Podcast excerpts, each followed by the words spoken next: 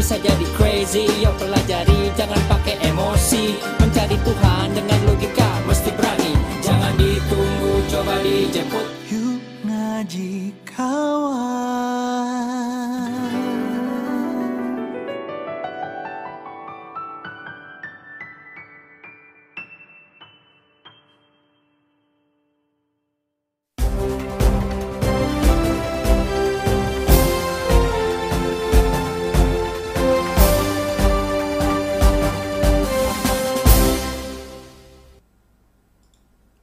Baik, Assalamualaikum warahmatullahi wabarakatuh.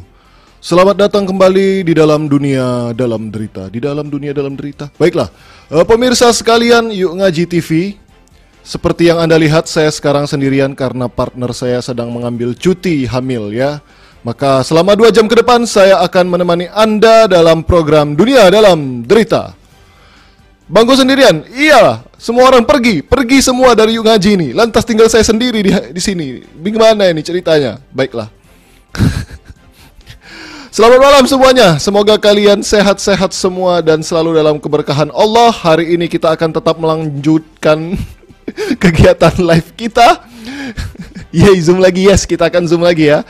Maka kita berharap Ustadz Felix, Ustadz Wimar Hawarion yang rumahnya jauh-jauh di sana bisa ikut juga tanpa alasan lagi. Ya, kalau selama ini alasannya jauh ke Bogor, semoga hari ini nggak banyak alasan lagi. Dan saya baru saja mengkonfirmasi ya dari ruang operator bahwa ya elah ruang operator gue sendiri ngoperatorin. Saya baru saya baru mendapat konfirmasi bahwa uh, teman-teman uh, Yuk Ngaji, ustaz-ustaz yang sekarang ada di uh, Jogja tetap akan ikut bergabung di live ini. Insya Allah mereka akan bergabung di segmen-segmen terakhir kayaknya ya, karena ngisi dulu di Jogja. Tapi tidak tahu lah nanti bagaimana mereka munculnya. Apakah muncul di atas panggung ataukah muncul nanti di ruang ganti, ruang ganti. Ya begitulah ya. Wali kota beneran iya, saya iya ya saya wali kota ini. Kamu ini ini rumah bangku tempat biasa ngegame. iya, saya males ke studio ya karena di studio juga sudah tidak ada orang ya, operatornya juga lagi pada liburan semua. Ya sudah saya uh, operatorin sendiri saja. Coba saya pengen mengabsen ada berapa ini ada 300 ada 357 orang ya benar nggak? Benar nggak? Benar nggak? Aduh, sudah lama saya tidak mengoperatori sendiri. Oh, ada 435 orang yang menonton live ngaji. Coba absen dari mana saja ini warga penonton sekalian. Cung, dari mana absen? Bang Fuad mana? Bang Fuad lagi di Jogja, tapi insya Allah nanti dia join Zoom. Iya. Wow, dari Malang, dari tadi, warga Madani, Surabaya, Jakarta dekat, Palembang. Weh, bentar lagi roadshow. Eh, dos. Halo, halo, halo. Tidak ada suaranya, ada nggak? Halo, Ustad. Oh, bentar, bentar. Bentar, Ustad, bentar, bentar. Suara aku keluarin. Cek, cek, coba. Oh, tuh udah muncul tuh. Alhamdulillah. Baik, kita sudah kedatangan ya salah satu narasumber kita dalam beri, dunia dalam derita kali ini. Mari kita saksi saksikan. Halo, assalamualaikum Ustadz. Ustadz udah muncul di Zoom. Wow. Siapa ya untuk sendirian ya, ya Allah. Iya Ustadz, saya sendirian sedih sekali. Tidak ada partnernya menyiapkan semua ini. Untung antum datang. Kalau antum nggak datang, aku batalin live ini. Ke mana eh. partner antum? Uh, dia lagi cuti hamil. Oh iya. Hamil ke berapa, Bro? hamil ke-12. iya. Ustaz apa kabar Ustaz? Ustaz sudah lama sekali tidak muncul di live Yuk Ngaji. Ini banyak banget yang kangen nih di live chat nih aku lihat nih. Luar biasa. Aku lagi sibuk mempertahankan gelar, Bro. Gelar, oh Masya Allah. Coba ceritakan gelar apa Ustaz? Ya, kan aku 2017 kan dinobatkan sebagai orang paling radikal nomor 2 kan. Waduh tentunya kan aku kan tidak mau turun peringkat ya. Waduh. Sebagai, sebagai spesialis runner up, aku harus uh, tetap mempertahankan prestasi itu. wow, ini asik ya kita langsung mendatangkan narasumber. Kebetulan Ustadz, aku sudah dapat berita tentang 180 list Ustadz radikal hari ini. ya dan beritanya baru up 3 jam yang lalu nih mana ya mana iya, ya betul beritanya? betul masya Allah dari uh, Huh? Dari kerja kerasku dan ya? tanpa kenal lelah ya. Oh masya Allah ya akhirnya ya. Mencapai mencapai uh, klasemen atas ya. Jadi uh, baru dirilis dari apa namanya dari Maria Joyce ya. Jadi tanah suci Maria Joyce. Bahwasanya apa namanya pemerintah dunia itu mengumumkan bahwa uh, diupdate lagi alhamdulillah uh, bontiku naik lagi bro alhamdulillah Oh, Sekarang sudah bontinya naik. ya empat empat bajak laut terkuat Alalalalalala, bajak laut. Bajak sawah antum Ustaz. Antum kan ketemu istri antum di sawah-sawah gitu ya. Iya. Nih Ustaz, dari jabarexpress.com. Felix Xiao santai tanggapi namanya kembali masuk daftar penceramah radikal dan intoleran. Ustadz Felix Xiao kembali masuk dalam daftar nama penceramah yang dianggap berpaham radikal dan intoleran. Namun dia tidak begitu serius menanggapinya. Bahkan dengan santai dia kembali menggugah daftar nama tersebut dalam akun Instagramnya. Yang membedakan adalah jika sebelumnya posisi pertama ditempati oleh HRS, yang sekarang di posisi pertama ada nama Ustadz Ismail Yusanto. Wow, kecolongan antum Ustadz. iya bukan aku yang kecolongan lah HRS yang kecolongan kali Iya, HRS hilang dari ini ya, turun, Dari turun. daftar, iya. Hilang dari daftar. Selain nama Ustadz Felix, ada pula nama Ustadz Abdul Somad di posisi kelima. udah kayak, asli aku udah kayak just begini udah kayak ini Ustadz apa eh, MotoGP gitu loh, ada posisi kelima, posisi kelima. Iya, an- Ustadz- antum kan tahu kan bahwa Champion League itu kan cuma sampai nomor 4 ya. Jadi Iya. ya, mohon maaf UAS harus tersingkir dari Liga Champion ya. Aduh. Terus bagaimana komentar Anda Ustadz telah berhasil mengalahkan beberapa list Ustadz-Ustadz ternama di Indonesia, Ustadz Abdul Somad, Ustadz Hanan Ataki dan Ustadz Umar Mita semuanya eh, eh, sepertinya kalah ya dalam klasemen musim kali ini gitu Ustadz. Ya, ah. Sa- pertama saya cukup bangga ya dengan prestasi. ini apa sih ini? Bangga ya. saya, Aduh. saya, saya, saya mengucapkan terima kasih pertama kali tentu saja kepada Allah yang Maha Kuasa ya. Kedua pada bapak ibu saya yang sudah melahirkan saya ya. Para penonton pun bangga itu di live chat. Nah, buat para penonton ini semua untuk kalian karena tanpa kalian saya tidak ada apa-apanya. Udah kayak pembagian piala citra aja nih ya. Aduh. Waduh ya. Nah, jadi oke, jadi aku mau mulai dari mana ya? Aku ju- jujur agak sedikit terharu ya dengan, dengan karena eh, banyak yang berganti ya eh, apa namanya eh, walaupun aku tidak punya eh, apa ya tidak punya pendidikan formal ya seperti UAS misalnya ada LCMA Iya gitu ya. ada doktor ya Hmm, tapi Ustadz Umar Mita kuliah di eh, Saudi gitu ya. Iya benar. Heeh. Ustadz Ustadz Ismail Santo yang sudah punya eh, apa namanya sudah punya lembaga Sekolah gitu ya. pendidikan, Iya, lembaga sekolah, pendidikan, ya. heeh. Iya, sedangkan aku masih di ngaji ini aja.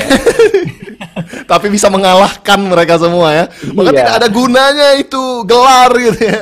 Iya, lembaga makanya aku pendidikan. aku mau berpesan sedikit boleh ya eh, Iya. atas eh, apa rahasia keberhasilanku ya. Aku pengen membagi eh, ini khusus buat Risco ya eh, Iya, yang yang sedang menapaki langkah-langkah menuju kesuksesan ya. Aku punya beberapa hal yang aku harus bagikan rahasia. Ini tolong disimak baik-baik ya. Iya. Pertama adalah kita tuh harus beranggapan ya. Kalau seandainya orang lain bisa, kenapa harus kita? Oh, yang pertama. Yang kedua, kalau tidak ada orang yang bisa, apalagi kita. Luar biasa kata-kata ini ketiga. Sangat Mm-mm. yang ketiga, Gimana ya, ketiga ketiga. tidak ada satupun yang sulit bila dikerjakan oleh orang lain. Luar biasa.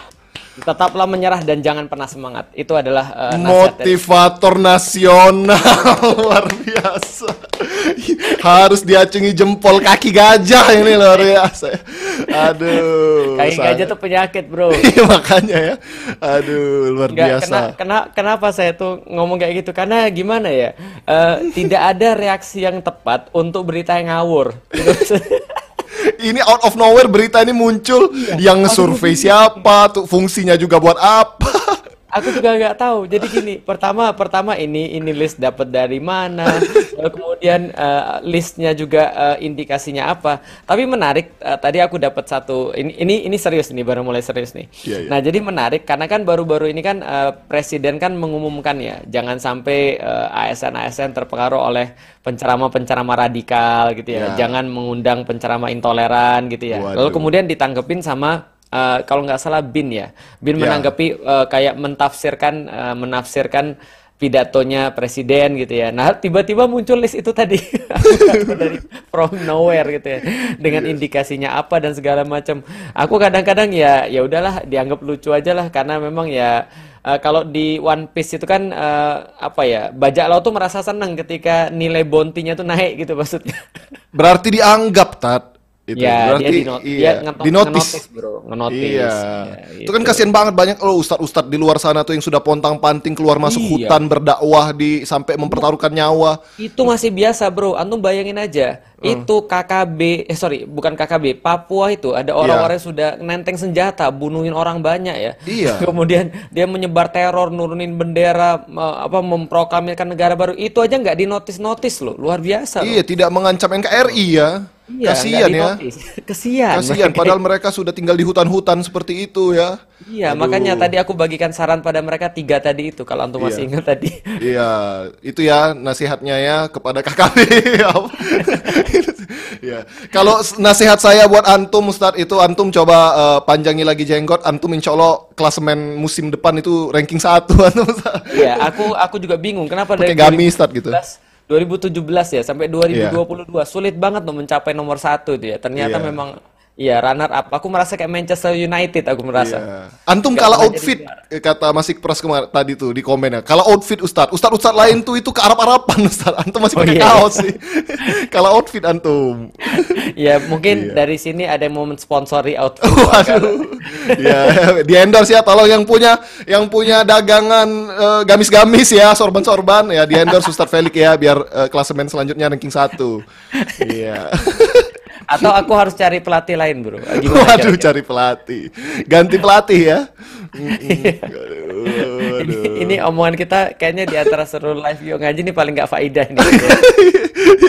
iya, tiba-tiba datang antum ngomongin prestasi ranking 2 itu. Loh, Aku aja ini baca. yang antum ini pasti kan antum mau ngomongin di dalam dunia dalam berita. Eh sorry, dunia dalam derita kan. Ini Masuk kan itu, berita. masuk Iya. list berita. Soalnya kan aku bikin survei di Instagram berita apa aja yang mau dibahas hari ini. Banyak banget yang bilang 180 list ustadz radikal gitu kan. Iya, pengen mereka pengen mendengar langsung mungkin dari Wah, parah. eh, iya, dari juara Ini kedua ini gitu ya. tahu nggak ada yang komentar parah banget kalau pakai gamis kayak tong samcong katanya. Parah. Coba parah, Ini tolong dulu yang rasis komen antum. ini. Antum, antum rasis ya itu. Nggak salah sih Toto. aku baru sadar tong sancong tuh pakai gamis ya. iya, aku baru sadar. Iya. Tapi kan Bang. harus pakai tongkat dulu, Bro. Iya bener, tongkat sama mahkota itu ya. Aduh. Monggo monggo lanjut lanjut berita ya ini lagi ya? mumpung ada antum, ini belum ada yang lain, kita bacain coba berita pertama dulu ya Ustadz ya. Ya, Ini banyak berita selanjutnya. Oke, Bismillah.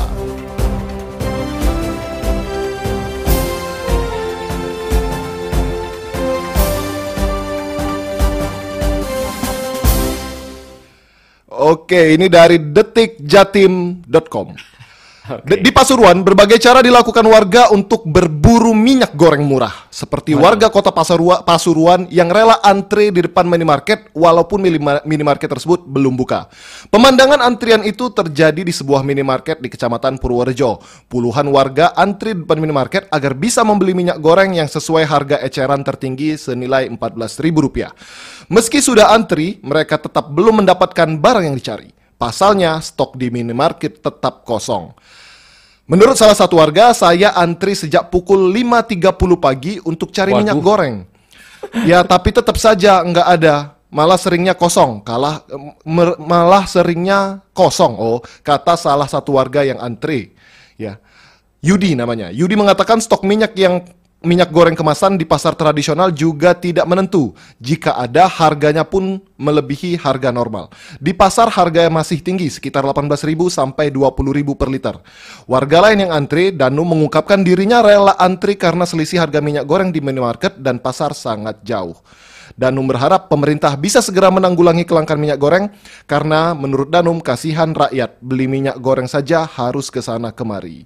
Baik, bagaimana menurut pakar eh, udah langsung Radikalisme. jadi pak- pakar radikalisme mengenai langkanya minyak goreng ini? Ya, eh, saya berarti eh, saya sebagai pakar radikalis ya. Nah, Ya. Saya harus menjau- menjiwai peran saya sebagai radikalis ya. Iya. Dan sebagai sebagai radikalis ya saya saya tuh bingung. Ya kalau antum itu sudah tahu minyak goreng mahal, ya jangan makan yang digoreng-goreng lah. ya terus eh, apa direbus-rebus semua ya? Iya, direbus-rebus atau a- ataupun antum bisa menggoreng sesuatu yang tidak usah pakai minyak, goreng opini misalnya, Waduh, goreng isu sekali. misalnya gitu. Waduh, goreng-goreng Gimana isu udah ya. udah mirip udah mirip pejabat belum? Ya udah bener, udah udah Ustaz, udah cocok itu bentar lagi eh, nyalon antum.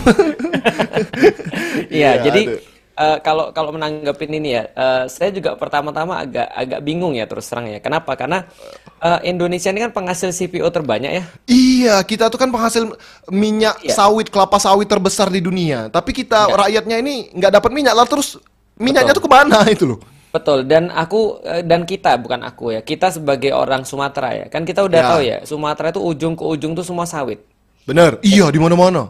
di mana-mana kan. Bener, temanku banyak banget yang kerja di perusahaan sawit. Itu dia. Kita kalau terbang terbang ke Medan, itu kita bisa lihat itu di bawah itu semua, itu sawit semua, Bro. Bener. Bahkan sampai ke atas atas itu sawit semua.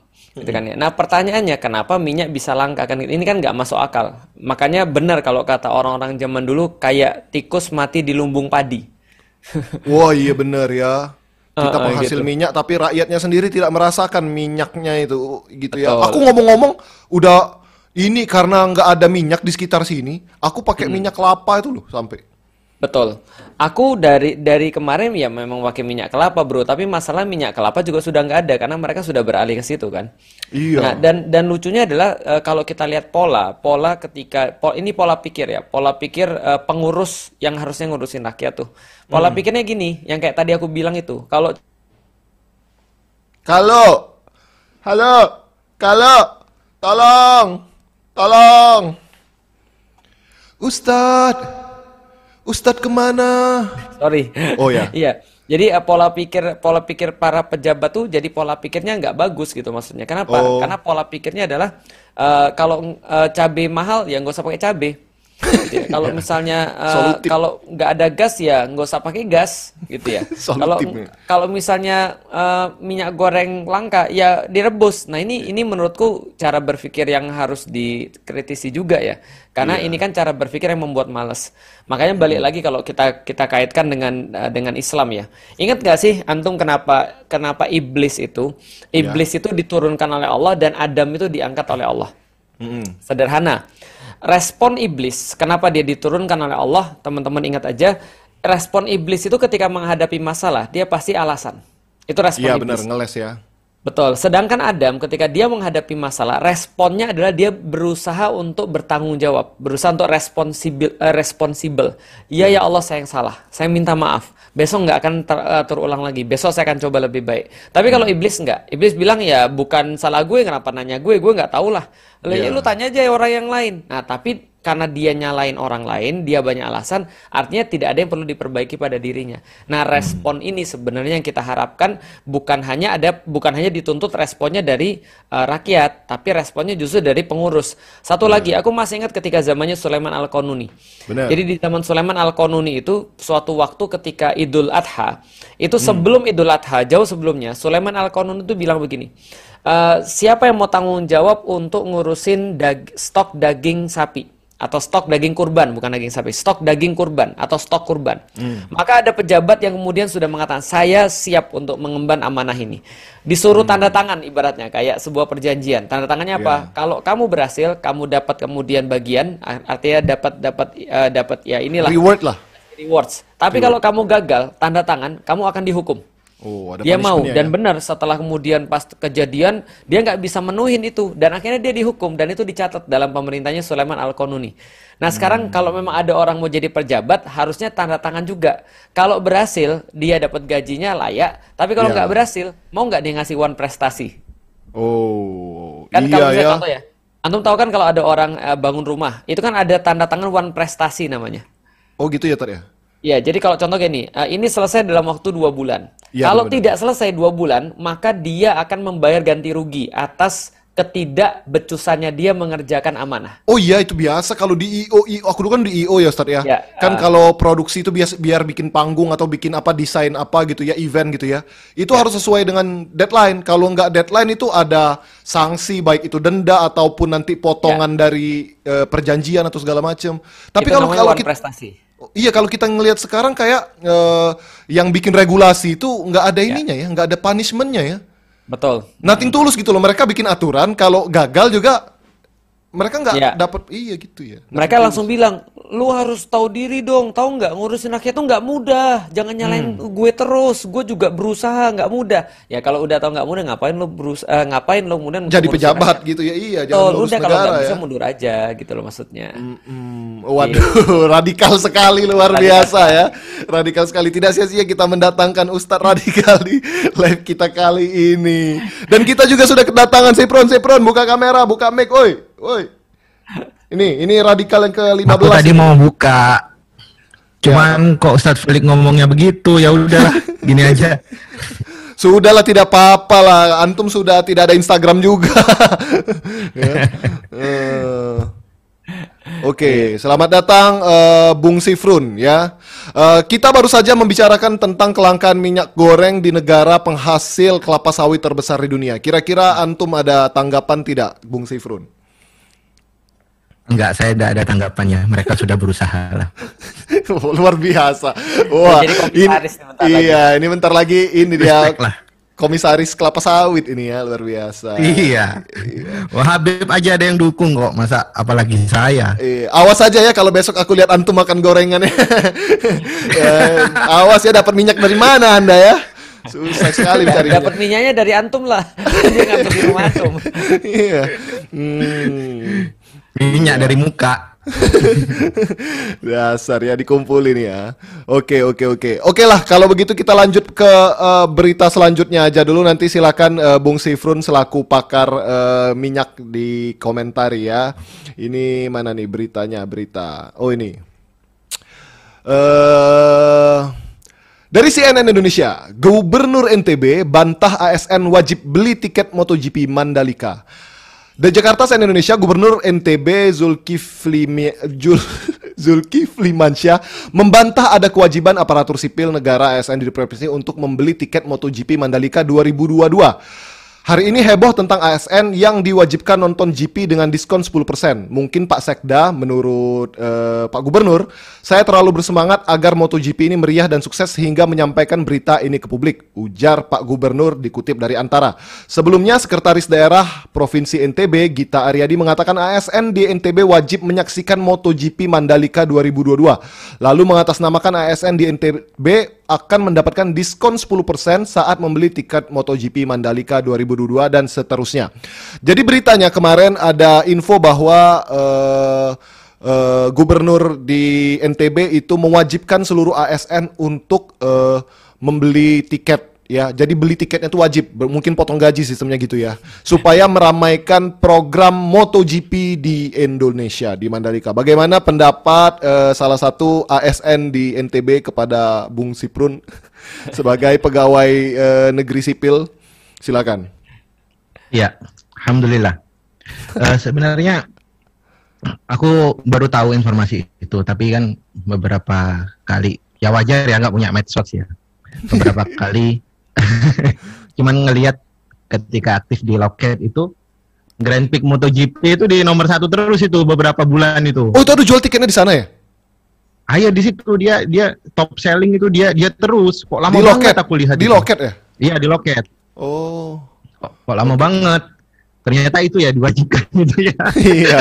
karena karena tidak memenuhi target. Karena tidak memenuhi Oh. target kan mau bikin acara MotoGP di Indonesia, pengennya heboh karena pengen dipandang dunia. Tahu-taunya sepi yang nonton. Makanya daripada Zong fail ini ada info, ada info nih ya.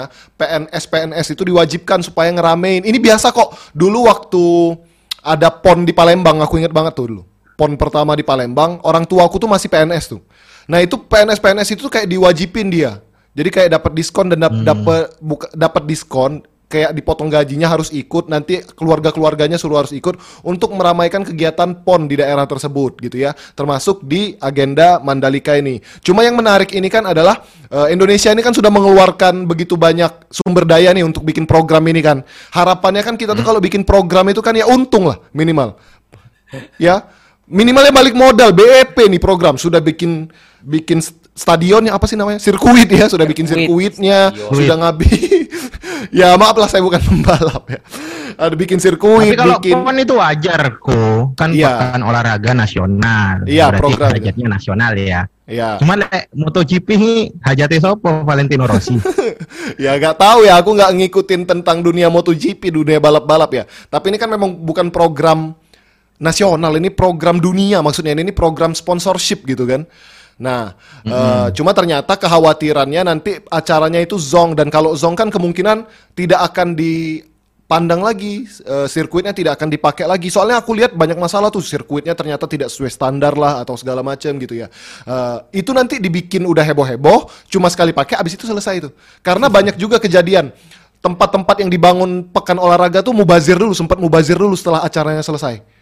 Gitu. Nah, bagaimana tanggapan Anda sebagai eh, teknisi MotoGP? Iya. Jadi MotoGP itu olahraga yang sudah nggak diminatin ya kalau berarti memang nggak laku ya. Dan Di Indonesia sih mungkin ya. Itu dunia kok semenjak Rossi hilang itu udah Turun turun, ya? banget. Turun ya? Iya. Oh, Dan Rossi legendnya Rossi hilang udah udah nggak Oh. se-hype kayak dulu kan dulu masih seliweran di televisi ya terus semenjak Rossi nggak menang-menang eh Miku mati apa? coba cek dulu mikmu memang suaranya jelek banget itu. Oh iya, ini udah bener sebenarnya Oh, ngepik kali ngepik terlalu gede volumenya. kayaknya sih. Iya. Aduh, gimana nih teknisi MotoGP ini ngatur mix saja bingung dia ya. Kan dia teknik Ya kan aku motor, ngatur ini persneleng bro. Nah, itu bagus tuh, bagus tuh. Oh, oh kegedean bro. Kegedean, ngepik ngepik ngepik. Ya, bagaimana Ini tuh? udah aman ya?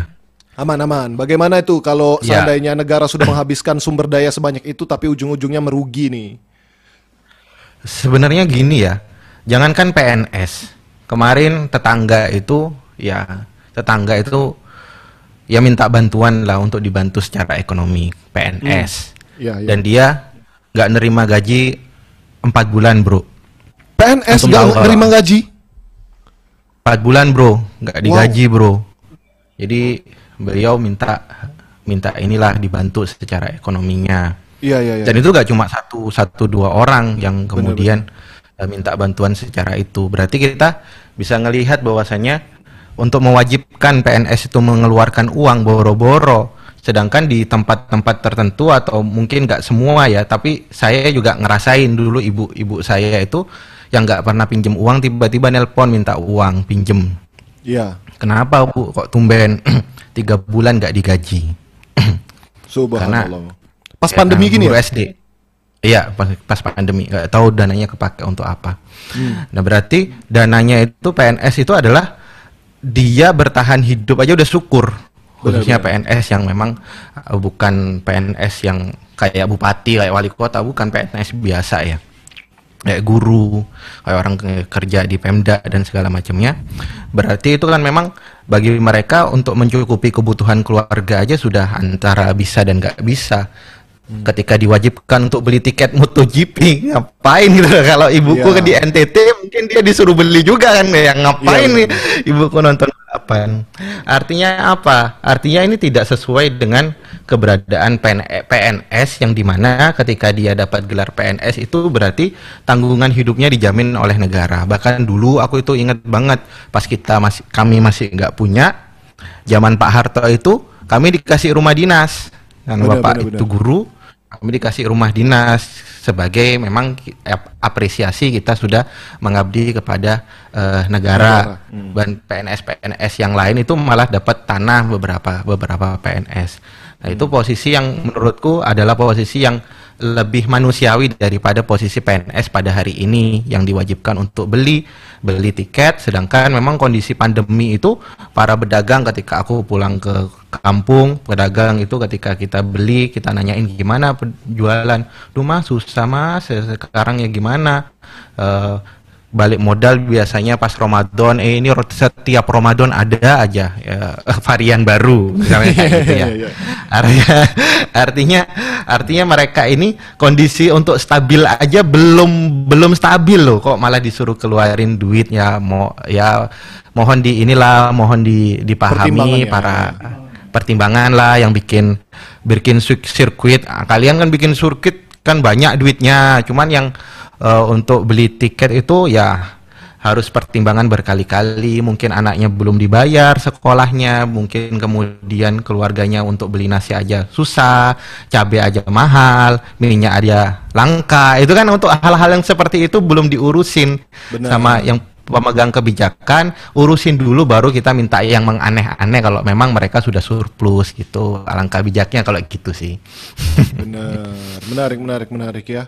Tapi memang gimana ya? Eh eh, banyak banget variabel yang membuat kondisi seperti itu ya. Satu pandemi, semua itu terkena lah, baik itu ASN ataupun swasta gitu ya. Nah terus juga eh eh, kita tuh sudah kayak terikat kontrak, jadi kayak kan ngelobi MotoGP untuk ngadain di Indonesia itu kan udah dari tahun-tahun kapan tahun ya? Maksudnya udah lama ya nggak sebulan ngelobi diterima gitu.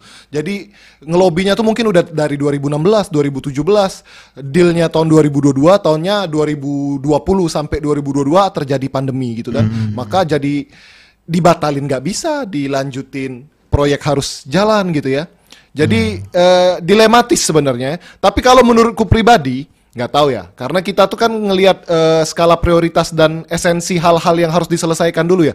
Kayak masih banyak banget urusan bangsa ini yang sebenarnya harus diselesaikan. Contoh minyak itu tadi dulu deh ya. Kalau memang niat mau diberesin gitu ya. Sembakonya masyarakat pendidikannya masyarakat ataupun yang lain-lain gitu ya. Baru nanti urusan-urusan apa ya kan kita tuh ada urusan apa ya primer sekunder sama tersier gitu ya. Menurutku urusan primer kita ini masih berantakan semua nih sandang pangan papan masyarakat aja masih banyak yang belum tercukupi gitu ya. Sudah ngurusin tersier balapan motor GP yang yang itu tuh dinikmati oleh orang-orang barat, orang Eropa, orang Amerika, yang orang Indonesia sendiri aja kayaknya nggak punya satupun yang punya motor GP itu loh.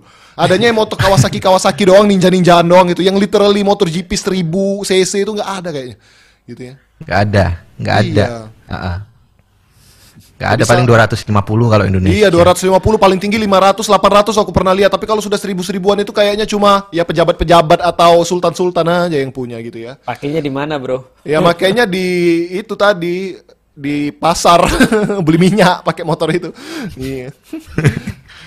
Menurut antum gimana Ustadz Felix? Antum kira-kira kalau dikasih tiketnya mau nonton? Aku aku nonton di TV aja bosen aku. Aku tuh ya suka nonton GP kalau ada yang jatuh. Eh, Kalau jatuh seru, wow, seru kayak, kayak ngapain dia kalau jatuh gitu. Tapi kalau Iya. muter-muter gitu doang kayak males nungguin dia mau nyalip-nyalipnya gitu. Ya, makanya kan, tapi ini penting, penting. Aku selalu memandang pentingnya bagi kita apa. Eh, menarik tadi yang antum bilang, eh, bahwasanya segala sesuatu itu kan kita pasti akan dihadapkan pada pilihan. Setiap hari kita dihadapkan dengan pilihan. Apakah A atau B, apakah bisa dilakukan A atau B, dan kadang-kadang kita nggak bisa melakukan dua, dua-dua sekaligus atau tiga-tiga sekaligus, makanya muncul pilihan kan gitu. Andai kan, andai kan manusia itu tidak dihadapkan pada pilihan dan resiko, maka dia nggak akan ada masalah. Karena masalah itu kan muncul karena ada pilihan itu tadi. Contoh misalnya, kita udah buat si malakama nih, kita udah janji misalnya pada pada pihak penyelenggara. Lalu kemudian kita nggak bisa batalin. Kalau kita batalin nanti kena penalti atau nama nama kita tercoreng. Ya udah, tinggal dilihat aja tujuan utamanya apa. Kalau tujuan utamanya misalnya untuk mendapatkan pamor yang baik atau gengsi yang baik di hadapan Dunia, dunia ataupun di hadapan eh, negeri sendiri. Lah kalau memang negerinya lagi kayak gini kan nggak pas ketika dia mengadakan sesuatu event pesta hura-hura dalam tanda kutip yang orang nggak perlu semuanya. Yang orang perlu makan eh, apa primer, eh, lalu kemudian tempat tinggal, lalu kemudian pakaian. Sedangkan ini di luar daripada itu. Ya udah dibatalin aja. Kalau misalnya ada kerugian ya daripada dia belum tentu dapat eh, gengsi dari eh, luar negeri dan sudah pasti kehilangan gengsi daripada uh, orang sendiri, nah itu kan jauh lebih parah. Nah, tinggal kita lihat aja dalam masalah problem manajemen resiko itu seperti apa, risk risk management itu seperti apa, itu kan dipelajari Benar, juga. benar. Iya, Tapi iya, kalau iya. mau masih dilaksanain juga ya berarti uh, tadi kata uh, si Frun perlu kita pikirkan juga ini sebenarnya keuntungan siapa dan juga uh, kenapa seolah-olah tetap harus jalan apa sih pertimbangannya kan itu kan nanti orang jadi curiga gitu kalau seandainya tetap Benar. dipaksain gitu maksudnya Benar, benar, benar. Tapi kayaknya tetap jalan itu. Cuma nanti eh, kalau dari beritanya ini kemungkinan nanti yang ASN akan diwajibkan beli tiket itu itu akan dipertimbangkan ulang karena banyak kontro eh, terjadi kontroversi kan gitu kan dalam Ya, pasti. keputusan dan kebijakan itu jadi akan dipertimbangkan ulang. Nah, kalau begitu ya tambah sepi yang nonton MotoGP karena PNS pada nggak datang gitu kan. ya paling digratisin Ujung-ujungnya anak-anak SD gitu ya kayak kalau presiden datang Anak pondok, gitu ya. bro. Iya, aku baca Anak di berita. Iya, anak-anak santri segala macam di NTB di Lombok tuh kan kuat Banyak tuh santri-santri. Iya, Iya. santri-santrinya kuat gitu. Ya begitulah ya eh, berita tentang MotoGP itu kapan sih MotoGP aku nggak tahu. Soalnya aku ngelihat kemarin kayak atlet-atletnya tuh udah dateng kayak rame gitu loh, Marquez Iya. apa sih agak segala macam tuh. Segala macam ya Iya, udah selfie-selfie di Lombok gitu, di Jakarta. Pembalap-pembalapnya. Heboh lah, pokoknya ini kan hal baru di Indonesia ya. Jadi rada unik sih. Itu juga memperlihatkan memang eh, kualitas masyarakat kita juga gimana. Kemarin aku lihat beritanya pas motornya baru datang itu sudah dibongkar sama panitia karena dipoto-foto selfie-selfie. Padahal itu nggak boleh menyalahin aturan. Orang Indonesia banget lah. Jadi mereka tuh kayak nggak tahu aturan, moto- motornya dibuka, dipoto-foto gitu, foto-foto sama motor Marquez gitu ya.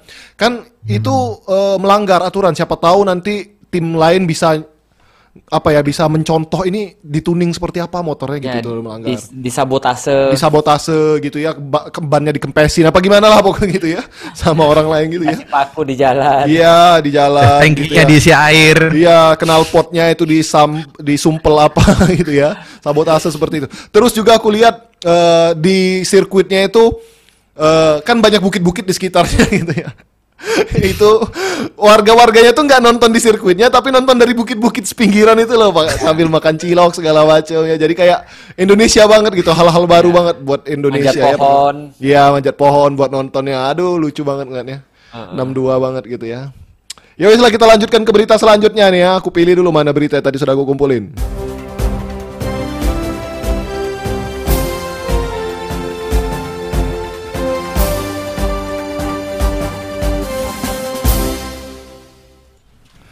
Nah, ini beritanya menarik karena dari kemarin banyak banget yang minta ataupun nge-request nge-DM Yu Ngaji untuk eh, menanyakan bagaimana respon Yu Ngaji mengenai berita tersebut, yaitu tentang perang Rusia dan Ukraina. Ya, menurut inews.id, Fakta Pertahanan Atlantik Utara atau dalam bahasa Inggrisnya NATO menolak permintaan Presiden Ukraina Volodymyr Zelensky untuk melindungi wilayah udaranya dari gempuran pasukan Rusia. NATO tak ingin terseret dalam perang dengan Rusia. Meski demikian, negara-negara Eropa menjanjikan sanksi yang lebih banyak bagi Rusia untuk menghukum Presiden Vladimir Putin. Kami bukan bagian dari konflik ini.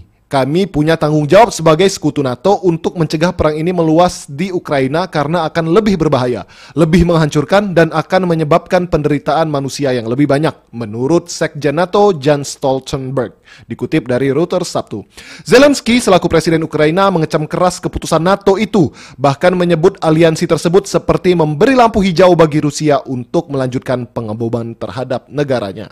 Nah, bagaimana nih? Soalnya banyak banget juga yang nge-DM, wah itu gimana Rusia Ukraina, Bang? Apakah kita harus mengambil sikap? Eh, apakah kita harus diam saja atau gimana kira-kira menurut Pak pakar radikalisme ini? Ustadz, silakan. Iya. Iya. Kalau aku langsung pada pada pada intinya aja ya.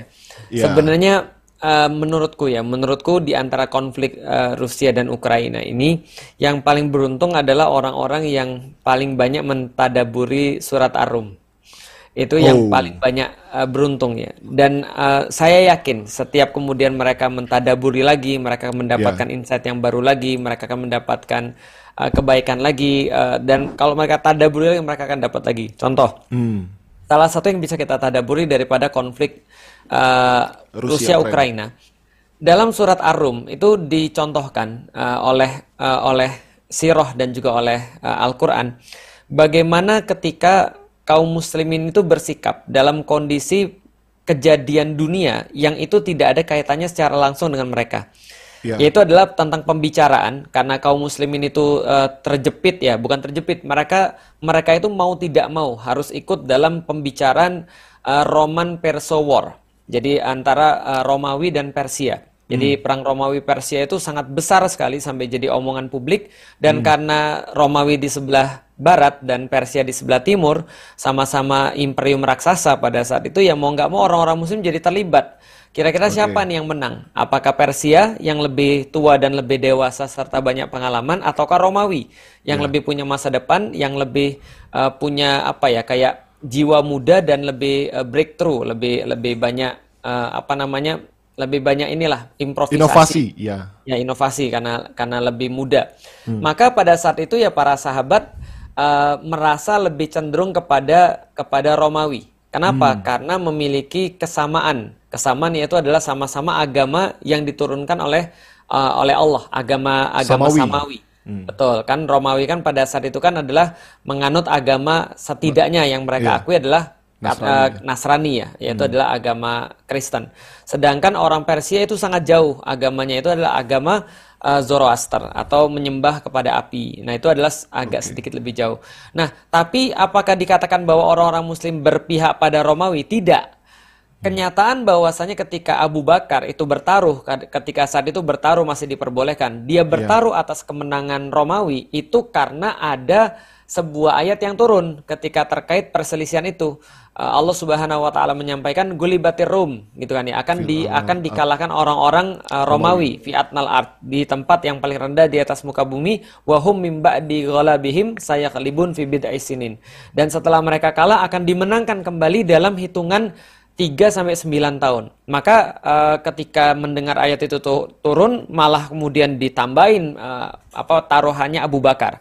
Kenapa? Kenapa Abu Bakar menaruh taruhan? Karena ketika Romawi menang, coba catat baik-baik, ketika Romawi menang itu bukan keuntungannya karena kita bela Romawi, bukan karena Muslim bela Romawi, okay. tapi karena mereka bergembira karena sabda sabda Rasul dan juga firman Allah itu menjadi terbukti dan itu berarti benefitnya untuk kaum muslimin. Itu yang disebut dengan kata-kata Allah di dalam Al-Qur'an orang-orang mukmin itu bergembira. Kenapa? Karena tadi, karena sabdanya Rasul dan firmannya Allah itu menjadi terbukti, itu loh hmm. maksudnya. Nah, jadi itu adalah satu yang harus kita lihat. Berarti apalagi dalam konflik uh, seperti ini, uh, membela membela Rusia atau hmm. membela Ukraina bukan pada porsinya kita. Hmm. Apalagi kita tahu NATO. NATO kan dari dulu kan diomongin orang not not action talk only. Iya iya benar. Kan Jadi yeah. uh, nggak mau nggak mau nggak uh, mau berbuat cuma ngomong doang. Dan yeah. kita kalau kita mau perhatian lebih lanjut, coba jadi gini, kalau kita mikir dengan informasi yang lebih banyak, itu pemikiran kita lebih bagus dan pemikiran kita akan lebih cepat. Dan maka kita harus tahu dulu NATO ini dari mana, siapa yang buat, kepentingannya apa. Rusia juga sama. Kenapa dia kemudian punya interest apa terhadap Ukraina? Kenapa dia kemudian menyerang Ukraina? Apa saja apa aja sih yang kemudian menjadi uh, menjadi kenyataan di balik semua ini fakta-fakta seperti apa? Dari situ bisa saya simpulkan ya menjadi sebuah kepentingan yang salah kalau kita dalam tanda kutip justru jadi buzzernya Rusia atau jadi buzzernya uh, buzzernya Ukraina. Yes. Kalau saya secara pribadi justru kita harus menggunakan hal ini untuk memunculkan, eh kalian ke mana aja? Kalian Ukraina hmm. kalian kain gitu-gitu amat, Rusia nyerang Ukraina kan gitu-gitu hmm. amat. Eh tahu nggak sih zaman dulu ya dari dari zaman dulu sampai sekarang kejadian yang ada apa yang terjadi di Palestina, Gaza itu hmm. melebihi semua itu. Hmm. Tapi kenapa dunia diam? Nah itu yang perlu kita sampaikan pada pada dunia sekarang. Jadi konflik Rusia dan uh, Ukraina ini menunjukkan justru hipokritnya dunia Bagiku sih begitu, munafiknya dunia. Nah, itu sih yang perlu kita sampaikan sih sebenarnya. Jadi kalau konflik ini ya ya memang begitulah orang-orang barat. Kalau kita perhatikan sejarahnya ini pasti akan terjadi. Tidak mungkin dan ini bukan yang terakhir ya. Ini bukan yang terakhir. Hmm. Ketegangan hmm. blok timur, blok barat, Benar. Amerika yang pengen jadi penguasa dunia, Rusia yang juga pengen jadi penguasa dunia karena mereka pernah jadi, secara potensi mereka punya pertentangan ideologi dan seterusnya. Ya hmm. ya udah pasti gitu maksudnya. Cuman apakah itu benefit kita dengan mendukung Rusia? Enggak dukung Ukraina apalagi gitu kan ya. Jadi kira-kira gitu sih. Benar. Si Frun ada yang mau ditambahin nggak? Oke, kalau nggak salah Ustadz Felix itu di YNA Academy itu, YNA Academy itu pernah ngebuka yang bahas itu loh fertility fertility itu ngebukanya pakai The Clash of Civilization dari Samuel Huntington. Ya, benar ya, Ustaz? Ya. Nah, ah. Di situ eh, dijelaskan di dalam buku itu yang disatir sa- menjadi materi sama Ustadz Felix pas pada saat itu ada eh, sebuah gerakan yang nanti akan membangkitkan gerakan-gerakan lama. Kata Samuel Huntington kurang lebih ada sembilan kekuatan ideologi yang akan bangkit di akhir. Yang salah satu kekuatannya adalah kekuatan Roma, kekuatan Roma, kekuatan orang-orang Islam dengan eh, apa ya keinginan untuk membangkitkan kekhilafahannya lagi. Kemudian Pan-Islamisme. orang-orang ah, pan-Islamisme, kemudian ada pan-komunisme. Ya akan membangkitkan komunis di mana di situ ada Korut, ada juga Rusia dan kemudian orang-orang Cina ingin membangkitkan kekaisarannya lagi. Yang dulu pernah berjaya Mongolia dan juga ada orang Jepang, ada orang Hindu yang di akhir zaman diprediksi sama Samuel Huntington ini akan semakin bergesekan, semakin hari semakin bergesekan. Di semua tempat kita rasakan pergesekannya, ya orang-orang Yahudi termasuk. Nah, semakin kerasa di Hindu di India kita akan melihat dominasi orang-orang Hindu yang semakin menginjak eh, orang-orang yang berbeda ideologi paham dengan mereka. Dan juga di Rusia, wilayah Rusia juga semakin akan mendominasi orang-orang yang berbeda paham dengan pemikiran pankomunismenya. Di Cina, Cina juga sedang mencoba untuk mendominasi orang-orang yang tidak sesuai dengan ideologi yang akan dibangkitkan lagi dengan sesuai dengan kekuatan lamanya. Nah, masya Allahnya Rasulullah sudah memprediksi itu gak pakai kemudian penelitian, gak pakai ngerujuk kepada buku Samuel Huntington, bahkan kalau paling simpelnya itu diajarkan di dalam surat Al-Fatihah. Ih, dinas siratal mustaqim, tunjukilah kami jalan yang lurus. Teman saya namanya Ustadz eh, almarhum Rahmat Abdullah pernah menjelaskan. Terus ihdinas siratal mustaqim, siratal ladzina an'amta alaihim ghairil maghdubi alaihim waladdallin. Amin. Ini menceritakan tiga ideologi yang akan bertarung di pentas akhir akhir zaman, di pentas ter paling tinggi di akhir zaman. Ihdinas siratal mustaqim, tunjukilah kami jalan yang lurus. Jalannya siapa? Orang-orang Islam. Siratal ladzina an'amta alaihim ghairil maghdub bi alaihim waladdallin. Maghdub ini tafsirnya Ibnu Abbas orang-orang Persia. Dolin tafsirnya adalah orang-orang Nasrani. Tiga tiga ideologi ini punya kepentingan masing-masing di akhir zaman. Islam menunggu kedatangan Al-Mahdi, orang-orang Nasrani menunggu kedatangan Isa di akhir zaman, ya perang terakhir, orang-orang Yahudi menunggu menunggu kedatangan Masih Dajjal.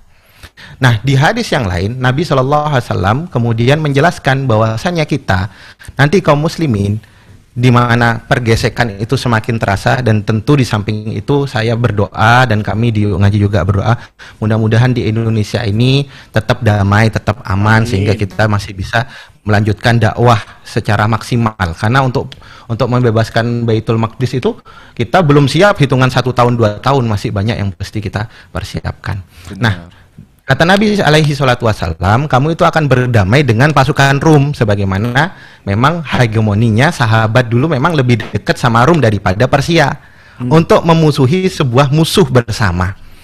Nah, musuh bersamanya berarti apa? Kalau Rum itu adalah sebuah cerminan di mana anak anak-anak cucu Rum itu kemudian mendirikan sebuah eh, imperium yang kita sebut sebagai negara adidaya yang kita sebut western hari ini barat di mana ideologi yang mereka anut sekarang sebagian besar adalah kapitalisme dan lawannya dari Romawi itu adalah Persia di mana Persia itu lebih cocok lebih make sense menurut saya pribadi dengan komunisme Benar. Persia itu itu saudara kembar komunisme.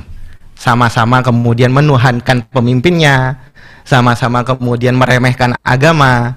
Mereka punya kesamaan antara Kisro dengan kemudian ya eh, Tsar kalau di Rusia sama Tsar. Nah, mereka eh, antara Syiah, Tsar, komunis dan kemudian Persia itu punya punya garis garis persaudaraan yang mirip menurut saya. Ya ingetin kalau saya. Nah, maka kurang lebih saya memahami hadis ini adalah nanti memang orang Islam lebih cenderung kepada ide-ide barat. Untuk awalnya, Indonesia sekarang itu dalam cengkeraman yang lebih kuat meskipun Cina itu sudah agresif, barat itu tetap mendominasi Indonesia loh. Benar. di mana nanti kebijakan-kebijakan negeri muslim sebagian besar sebagaimana hadis ini berarti akan ikut arus kebijakan orang-orang barat di mana memang kalau kita mau jujur orang muslim yang awam kalau ditanya kamu dukung Rusia atau dukung Ukraina kita akan jawab dukung Ukraina karena dia terdolimi di mana orang-orang barat memang menceritakan Ukraina sedang dalam kondisi terdolimi baik Benar. di dalam media maupun di dalam sepak bola sepak Iya, bola benar. sekarang Liga Inggris eh, ban kaptennya ban kapten bendera Ukraina Iya, Ban kapten mulai- pokoknya mulai- mulai dalam segala sisi itu Rusia tuh mendapatkan sanksi dari olahraga bahkan dari dunia eh, misal dunia digital ya banyak aplikasi-aplikasi itu yang menghentikan dulu kegiatan aplikasinya itu untuk pengguna Ukraina eh pengguna Rusia karena itu sebagai bentuk sanksi. Misal kayak Instagram kayak YouTube bahkan Google itu mau memsanksi warganya nggak bisa pakai internet gitu ya. Tapi eh, Iya. Putin tetap aja tetap melaksanakan aja gitu kayak nggak ngerasa nggak Iya, sampai Abramovich kan disuruh jual paksa Chelsea itu yang Waduh, baru. waduh, waduh, waduh. Nah, iya kan, karena dia dari Rusia. Nah, eh, dari situ kemudian Nabi melanjutkan kita akan bertempur di bawah tanah yang lapang, ngelawan si si ini, ngelawan si eh, musuh yang memang saya duga kuat itu adalah refleksi daripada komunisme atau Persia. Lawan sampai menang, ketika sudah menang eh, koalisi Romawi dengan orang Islam ini, Romawi nyari gara-gara, mereka kemudian menegakkan perang salib. Akhirnya perang salib. Dari situlah kemudian benar apa yang di, eh, di kemudian disampaikan tersirat dalam surat eh, Al-Fatihah itu tersisalah tiga kekuatan. Yang pertama kekuatan kaum muslimin, yang kedua kekuatan Nasrani, yang ketiga kekuatan eh, Yahudi yang ada di Baitul Maqdis nanti itu terah, musuh terakhir raja terakhir itu Dajjal. Sampai-sampai kaum muslimin yang menang terus itu sampai butuh bantuan daripada Isa alaihissalam. Kemudian Isa menegaskan bahwasannya Romawi itu mega ada karena dia ngeklaim aja kenabian eh, ketuhanan Nabi Islam padahal Nabi Islam hanyalah so- Nabi Isa hanyalah seorang nabi. Nah, inilah isyarat-isyarat yang sudah melampaui penelitian-penelitian dan pemberitaan yang ada Iya. sudah disampaikan oleh Nabi alaihi salatu wasalam. Harapan saya sederhana ketika kita menanggapi sebuah konflik ini, ketika kita mendapati berita ini, harapan saya sederhana. Makinlah beriman sama apa yang diucapkan sama Nabi.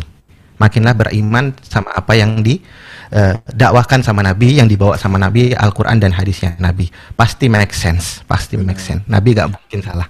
Benar, luar biasa.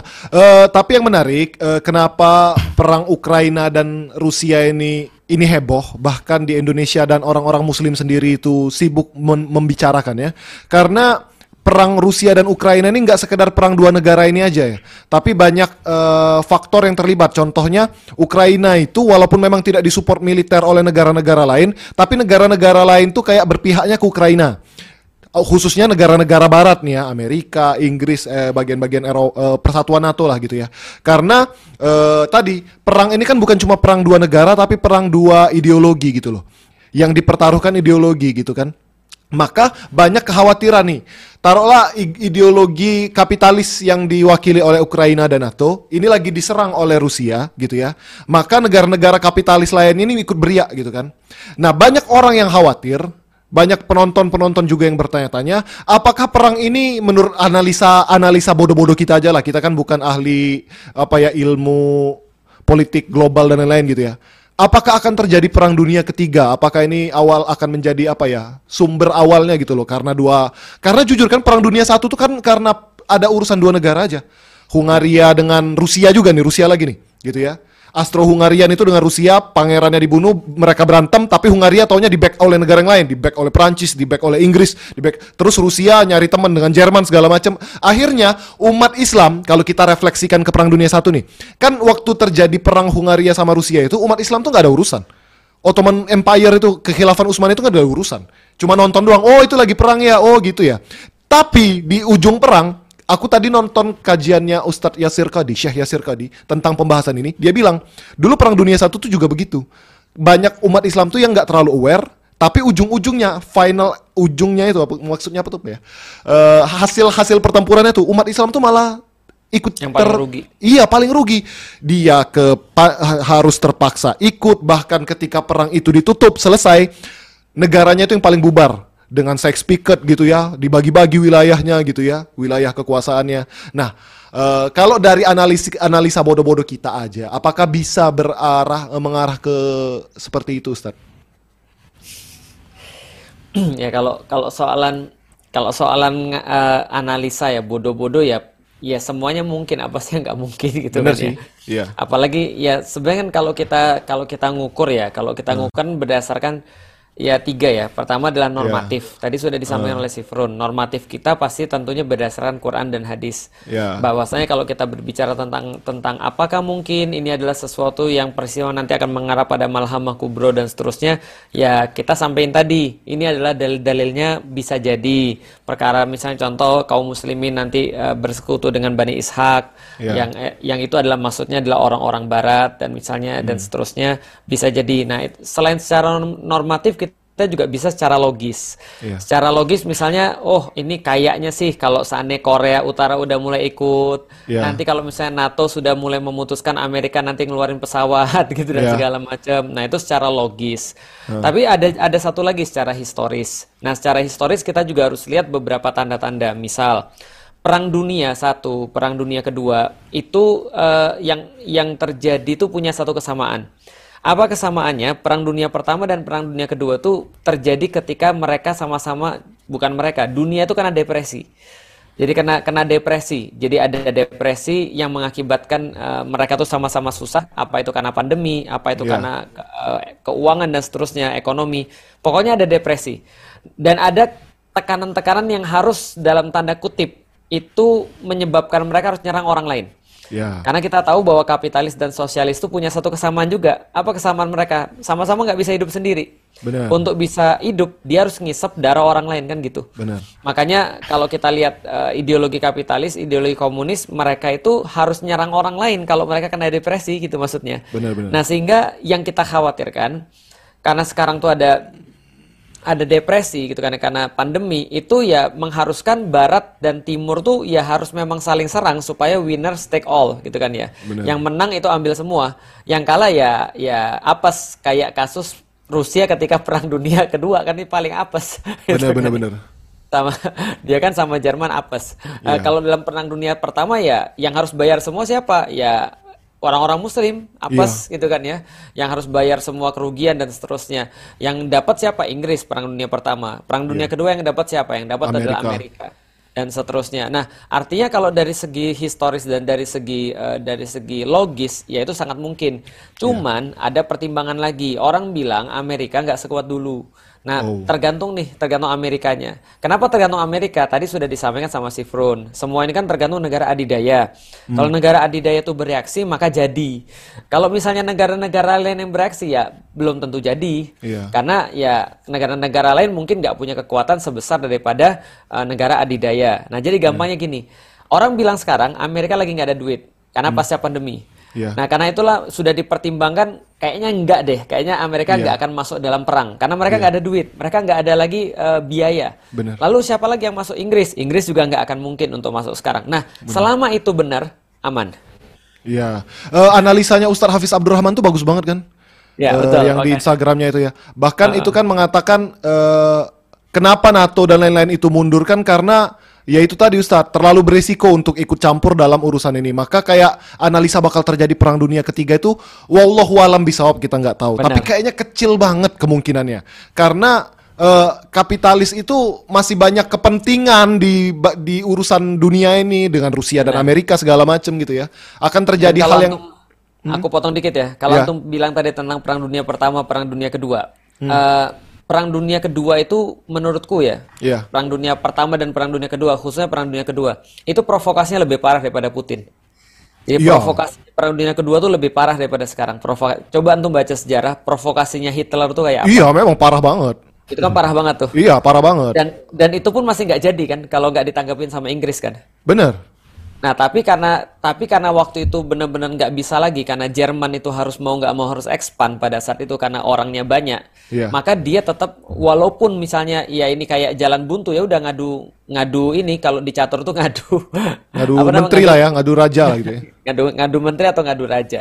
Oke, bukan hanya itu yang aku khawatirkan. Tadi kalau teman-teman tahu sebenarnya ya, Iya. yang sekarang lagi expand itu sebenarnya bukan hanya Rusia loh. Banyak. Iya, makanya yang aku lebih khawatir kan ekspansi di belakangnya Rusia itu. Benar. Bahkan sebenarnya begini Ustaz, ekspansi secara militer ataupun ekspansi secara fisik itu kan udah nggak zamannya. Ekspansi pemikiran ini loh Tat, yang yang kita itu malah abai gitu ya. Ya, pemikirannya Rusia tuh udah masuk ke mana, pemikiran Amerika tuh udah masuk ke dunianya Muslim gitu, itu yang lebih ngeri Betul. lagi Ah, gitu. Itu juga sama parahnya tuh. Iya makanya. Dan jangan lupa ada eh, ada ekspansi eh, ekspansi pemikiran mungkin nggak terlihat ya, eh, Iya. Ko ya. Tapi Iya. ekspansi fisik ini udah kelihatan banget. Ingat loh, Cina udah nyabut loh bahwa dia punya cuma boleh satu anak. Waduh, oh di Cina, Iya, iya. wah Mau antum mau mau nggak mau dia perlu tempat baru loh karena tempatnya sudah habis. udah nggak mau lagi kebanyakan warga ya. Ya di belakangnya Rusia kan dia bisa dia bisa kayak gini kan karena dijamin juga sama belakangnya tuh. Iya, aduh. Untunglah Ya, antum walau- pindah ke Indonesia, Ustaz. Ya, tapi walau bisawab ya. Eh, kita Iya. berharap sih enggak ya. Iya, tapi walaupun walaupun tentu saja ya seorang muslim itu tetap harus siap dalam keadaan apa pun. Benar. Dan kalau aku lihat sekarang kalau dulu ketika perang dunia pertama ingin menghapuskan eh, hegemoni kaum muslimin itu yang Benar. pertama. Kalau eh, perang dunia kedua tuh untuk menghapuskan eh, hegemoni eh, hegemoninya Inggris dan kemudian untuk mengendalikan dunia ketiga. Nah, yang ketiga ini aku nggak tahu seperti apa yang mau mereka capai untuk kaum muslimin. Aku nggak ngerti. Iya. Terus terang. Nah, karena ini sudah keadaan paling paling paling apa ya paling bawah Iya. jadi sehingga menurutku sih ya bagi kaum muslimin nggak ada nggak ada jalan lain kecuali naik itu aja sih Eh, aku kan ini sebenarnya nggak tahu kenapa kalau di surveiku pembahasan ini tuh yang nomor satu banyak banget anak-anak sekarang tuh kayak tertarik karena mungkin mereka baru ngelihat ada kejadian perang heboh begini di zaman mereka gitu ya. Eh, eh, kalau aku pribadi ngelihatnya Ustadz kita kan selama ini sering banget ayo lontarkan sholawat asgil segala macam gitu ya. Aku selalu menganggap perang Rusia dan Ukraina ini secara pribadi kita mengutuk yang namanya peperangan, pembunuhan, yang namanya Ya. terjadinya apa ya pengungsi orang penderitaan lah gitu ya. Ya. Itu tentu hal yang buruk dan kita berharap itu tidak terjadi. Pasti banyak anak-anak sipil, warga, ibu-ibu yang mati gitu kan. Kita Ya. tidak tidak pernah berharap itu dan eh, kita sedih melihat fakta kalau seandainya ada kejadian berita seperti itu. Tapi kalau seandainya ada dua ideologi yang sama-sama negaranya ini diwakili oleh mayoritas non-muslim, mereka ribut perang-perang sendiri. Bukankah ini seperti yang kita doakan wa ashghili zolimin bizolimin itu loh. ya Kalau aku yang nganggapnya ya. Ya. Tolong sibuk kalau orang zolim dengan orang zolim lainnya biar mereka tuh sibuk sesama mereka aja dan um- umat muslim tuh bangkit. Udah gitu doang dah aku nganggapnya gitu doang. Maka kalau ditanya berpihak ke mana, aku berpihak ke kaum muslimin. Biarin mereka sibuk sendiri sana. Gitu.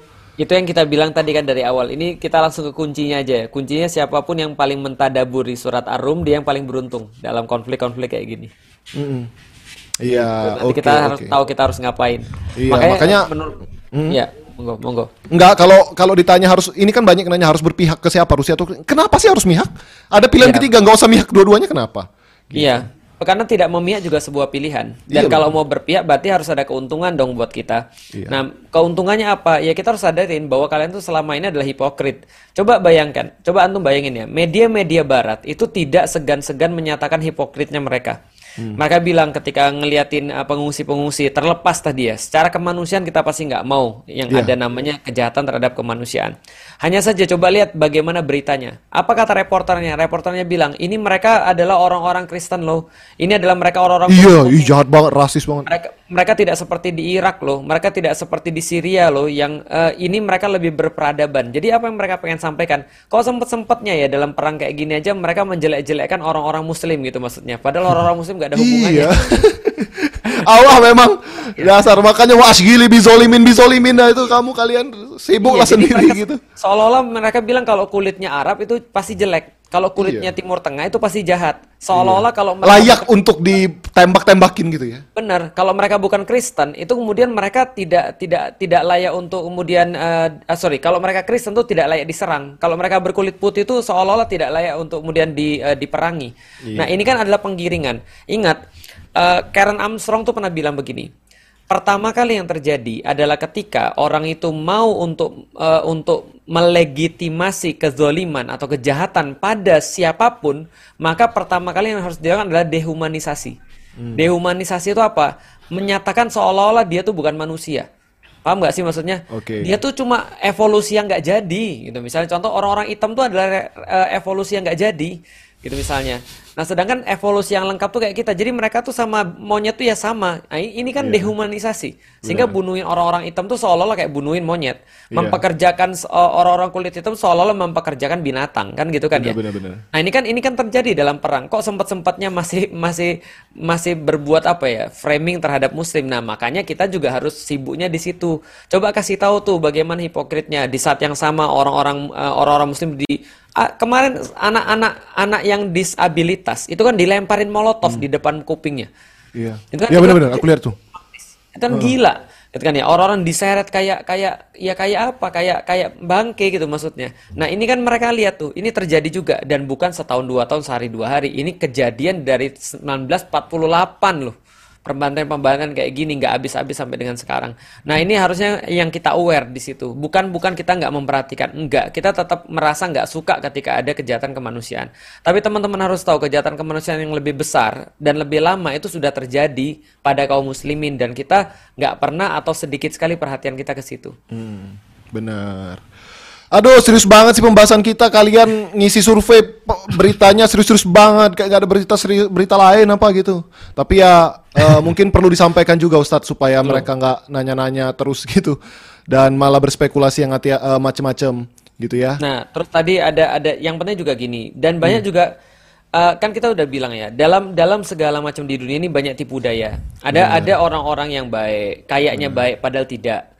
Ada orang-orang yang kelihatannya diframingkan buruk padahal dia baik. Makanya kan tadi sudah disampaikan kita tuh berpegang berpegang tuh pada Quran dan Sunnah, bukan pada perasaan. Gimana Ustadz kalau ada tentara Muslim yang membantu orang-orang Rusia? Kan kita sudah bilang balikin aja ke dalil. Dalilnya apa? Gitu maksudnya. Kalau ada dalilnya, ya coba sampein. Kalau nggak ada dalilnya, berarti dia bukan pakai perintah Allah dan Rasulnya. Ya mau dia Muslim, walaupun kayaknya taat, jenggotnya lebih panjang daripada antum, misalnya, ya Iya. kita perlu pertanyakan ini benar atau tidak, gitu loh maksudnya. Iya, iya. Kira-kira Harus gitu. belajar melihat esensi ya, jangan gara-gara itu tapi kan tentaranya muslim. Ya lihat dulu kalau Iya. tentara muslim ada di barisan dajjal juga. Iya. gitu. Kita nggak ada urusan, kita kan lihat Iya, dalil. Benar, benar. Dah. Dah ya cukuplah berita perang-perang perang ini damai-damai aja lah Indonesia nih. Udahlah. Ah, udah. Asyikili zolimin bizolimin. udah. Mas Wimar muncul antum udah setengah jam kayaknya. Enggak buka-buka Eh, no tuh dia orang Rusia bagaimana ini pendapat anda orang Rusia Udah ganti berita. Nggak Ngapain? mau- dia nggak mau muncul di berita ini loh Iya, aku males membahasnya. Ya makanya sebenarnya aku tuh males tapi banyak banget di survei nomor satu pertanyaan Ya, nggak itu apa-apa. Males Kita harus ngasih kita harus ngasih penjelasan. Iya, Memang. benar. Walaupun Iya. mungkin penjelasan kita mungkin tidak bisa diterima oleh semua orang. Iya benar. Eh, Mas Wimar, bagaimana eh, tempat antum susah nggak nyari minyak? Kita tadi sebelum bahas-bahas Rusia bahas minyak nih. Berita selanjutnya nggak ada kok yang Nggak ada berita. Ini udah habis beritanya nih. Ada satu lagi nggak ada nih habis. habis nih. Habis beritanya. Ada berita ini nah 180 Ustaz radikal antum nggak masuk. antum kurang berprestasi tuh. Iya. Ya, Iya. tolong ditingkatkan lagi prestasinya Wimar ya. Iya. aduh. Oh, Mas Ya. Wimar masuk. Enggak, Nggak, lah. enggak dong. Enggak, enggak ada. Oh, Kenapa antum cemburu? enggak. Cemburu. Iya Bagus lah, lah. terhina sih Front pasti kalau aku masuk dia Ya enggak. enggak lah. Aku nggak pengen masuk tahu.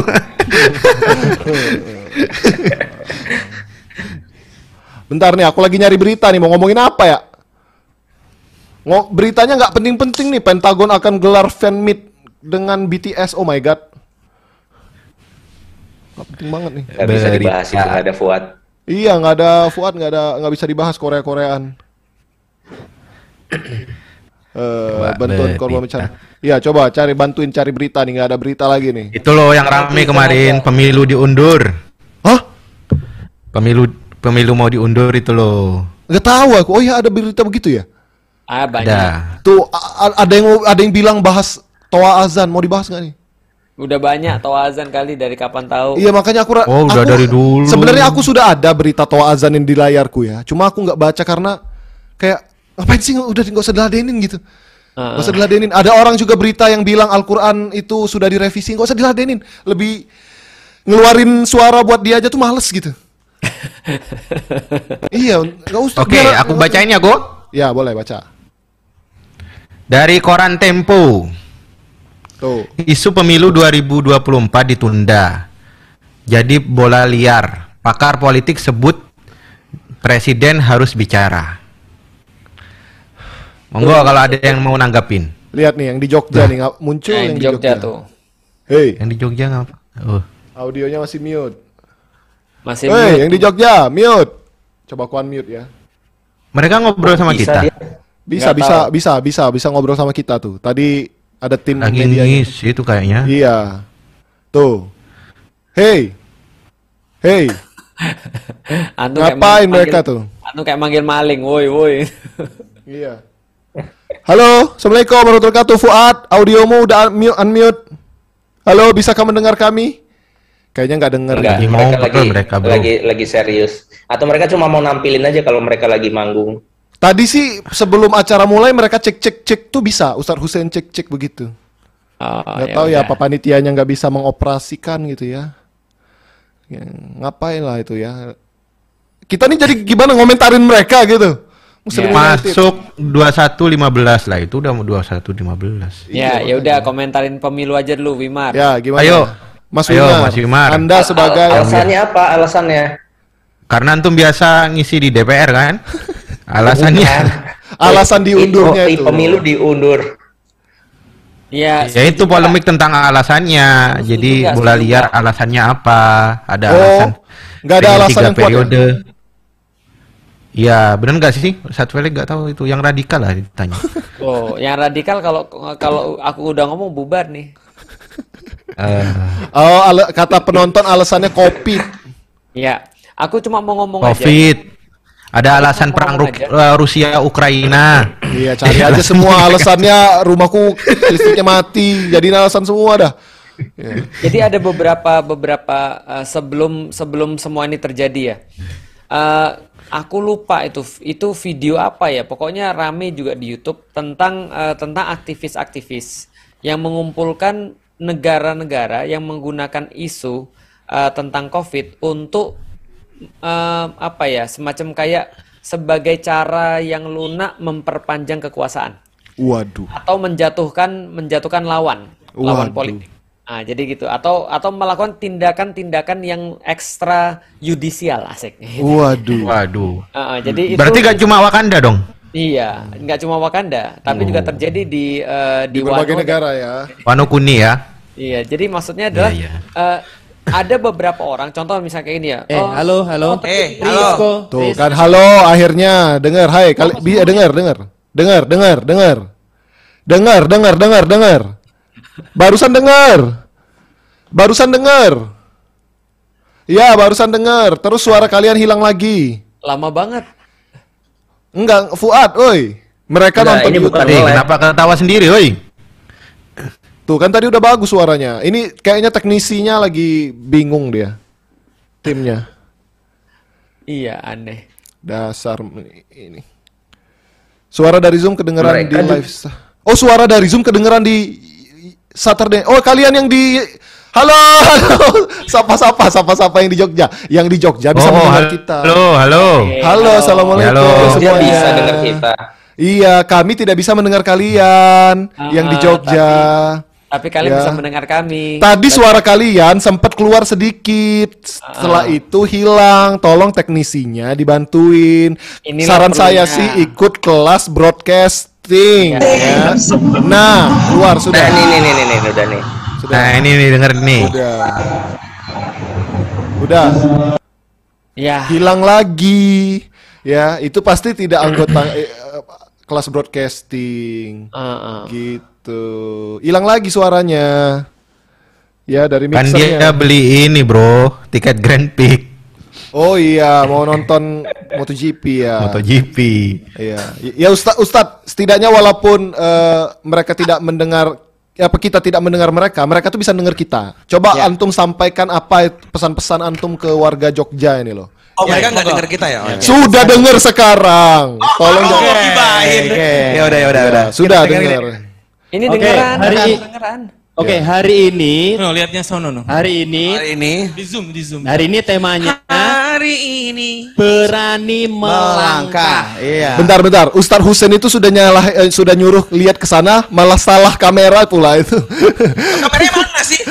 Ke sini, ke sini. Bukan tuh yang Ustaz Cahyo tunjuk bukan, tadi. Bukan. Bukan. Iya. Oh, iya, iya, Nah, iya, itu. iya, Nih, iya, iya, Lihatnya ke iya. situ. Hari ini temanya Iya. berani, berani, Iya. berani ini Iya, iya. Iya. Dengar. melangkah. Iya. Melangkah. Iya, tahu. Tahu. Emangnya kuis, hei, hei, emangnya kuis, woi. Oh gitu ya, iya. Iya. Kasih pesan, kasih pesan. Kasih, kasih pesan-pesan dong. Orang-orang mau tahu kalian itu ngelewatin hal-hal apa aja sih dalam nggak usah begitu ya. Intinya gimana caranya biar teman-teman di sini berani melangkah kepada keputusan-keputusan yang seolah-olah tuh kayaknya challenging ya, tapi ternyata membawa kebaikan ke depannya gitu. Oke, Wimar, Wimar. Oh, ini Mas Wimar cocok nih, ya. Ya. Sebenarnya Iya. bisa dilihatin itu penonton-penonton. Gimana dulu ketika Anda memulai melangkahkan kaki menaikin kuda? Iya. Apa sih? Ini pasti hijrah omongannya. Nggak mungkin naik kuda. Belum tentu hijrah. Ya intinya melangkah ke kebaikan Ya, lah ya pasti. ya. Apa pun bentuknya kan. Hmm. Eh, salah satu trigger untuk membuat kita berani melangkah itu adalah paham bahwa yang paling menakutkan dalam hidup ini adalah ketika kita nggak ngapa-ngapain alias nggak melangkah. Itu yang banyak orang lupa. Banyak, banyak orang berpikir menjauhi resiko, padahal resiko terbesar adalah ketika kita menjauhi resiko gitu. Karena resiko itu ketika kita hadapi, maka di sana ada pendewasaan, ada potensi untuk berkembang, ada sesuatu yang bisa membuat kita bertumbuh. Tapi kalau kita diem aja, berarti kita ada di titik yang sama. Sementara yang jadi masalah kematian mendekat. Nah, apakah kita akan ngadepin kematian itu di titik ini, atau kita pengen ngadepin kematian itu di titik ketika kita sudah melangkah? Gitu. Ajib. Nggak tahu mas apa Ajib. Luar biasa. Memang beda urusan berbayar itu. Iya. Oke, itu dari Ustadz Bimar ya. Iya, iya. Nah, Sekarang eh, King, King, King, King. King, tolong Oh. King. Ya. Gimana melangkah? Jadi pertanyaan ber ya, masalah berani melangkah itu berarti masalah orang-orang yang sudah bisa berjalan. Lucunya, lucunya ketika kita belum bisa berjalan, kita tidak punya rasa takut dalam melangkah. Tapi ketika kita sudah beran, bisa berjalan, kita itu melangkahnya mikir-mikir. Kita itu punya ketakutan-ketakutan untuk salah langkah, Kayak- bayi ketakutan dah untuk kemudian. Iya, kayak bayi. Anakku itu Gak itu kelihatan. berani naik-naik segala macam, nggak mikirin resiko. Iya, Akhirnya perkembangannya lebih cepat daripada bayi-bayi yang takutan. Benar. Itu yang kemudian yang kita kita pikirkan ketika kita masih dewasa, jangan-jangan informasi yang di dalam kepala kita itu informasi tentang mengenai resiko itu justru yang kita anggap sebagai ilmu pengetahuan, kita anggap sebagai informasi yang bermanfaat justru menghambat pertumbuhan kita. Maka cek ulang kemudian kembali isi kepala kita. Satu-satunya yang bisa kemudian menunjukkan eh, ini anakku datang. Satu-satunya yang bisa kemudian membuat kita berani melangkah dan dengan keberanian itu langkah kita adalah langkah yang benar itu ya cuma informasi tentang Al-Qur'an karena di dalam Al-Qur'an dijelaskan ada di dalam surat apa ya? Eh, aduh, yang menghidupkan orang-orang mati itu loh. Ada yang ingat gak? Ah, Yang di depan siapa? Orang Yahudi. Iya. Yang mati siapa? Enggak. Kenapa sih kok? Lu kok nyari-nyari yang mati udah lah kok. Kenapa sih? Nah, jadi Allah itu bilang, seandainya kalian mencari satu kitab yang dengannya kalian bisa menghidupkan orang-orang mati. Maksudnya apa kok bisa menghidupkan orang-orang mati? Disebutkan dalam Quran di awal banget di Al-Fatihah tadi sudah saya jelaskan ihdina siratal mustaqim. Ketika kita meminta siratal mustaqim, kemudian kita meminta jalan yang lurus, kemudian kita meminta jalan yang bengkok, tunjukilah. Maka Allah menjawab dengan contoh-contoh di dalam di dalam Al-Qur'an, contoh-contoh kisah. Maka Al-Qur'an menjembrengkan kemudian sukses story orang, kemudian bad story orang. Orang-orang gagal itu kalau langkahnya kayak begini, orang-orang sukses itu kalau langkahnya begini, maka kita itu takut melangkah itu jangan-jangan kita nggak punya maklumat success story dalam kepala kita, kita nggak punya maklumat Al-Quran dalam kepala kita. Benar benar benar benar. benar. Ya, luar biasa sekali. Nah, berikutnya Ya, siapa? eh, cukup ya. Nggak masalahnya habis dapat ranking 2 nih. Iya, habis ranking 2 Iya. Oke, ini dia Kofeli. Silakan Ustaz. Saya cuma mau bilang aja ya bahwasanya kalau orang bisa melangkah, kenapa harus kita? Luar Gak gitu dong. Yang kedua ya, kalau Yang kedua, tidak ada yang bisa melangkah, apalagi kita? Kalau bisa menyerah, kenapa harus semangat? itu belum. Nanti. Oh, belum, belum. Dan yang ketiga adalah Ya. dan yang ketiga adalah tidak ada langkah yang susah bila dilangkahkan oleh orang lain. Luar biasa. Jadi Luar biasa. Ya, Ini demotivasi sekali ya. Iya. Motivasinya luar biasa. sekali. Wajar aja antum ranking 2 belum ranking 1 ya. Iya, enggak, Ya. enggak, serius nih. Iya. Serius ya. Aku kasih tahu serius nih. Jadi gini, eh, berani itu bukan tidak punya rasa takut, tapi menaruh semua takut pada tempat yang benar, yaitu adalah takut kepada Allah. Udah itu aja. Jadi antum itu bukan bukan jadi gini, antum tuh tugas antum bukan berani, tapi menaruh seluruh rasa takut tuh ya kepada Allah. Di situlah antum akan dikaruniai keberanian untuk melangkah dan untuk Allah. Ya Allah, ya Allah, ya Allah. amazing. Dan Luar terakhir ya jangan lupa ya, tetap menyerah dan jangan pernah semangat. Ini malam ini lucu banget. Enggak. Sebelumnya kan bilang gini, kenapa sih masih masuk list radikal? Iya. Kayaknya antum kurang lucu. Kayaknya malam ini dia membuktikan. Dia lucu ya, luar biasa. Dia lucu hari ini. Oke, ini tampilannya hilang lagi nih ya. Iya. Oke, Padahal tadi udah bagus banget ya. Oke. Ya udah. Alhamdulillah. Kita bisa ya. lihat Ini- kalian kok. Ya, bisa lihat. Oke. Ya, dan kami nggak mau ngeliat kalian kok. Ada mungkin yang bisa di- eh, disampaikan lagi Ya. Iya. dari Jakarta?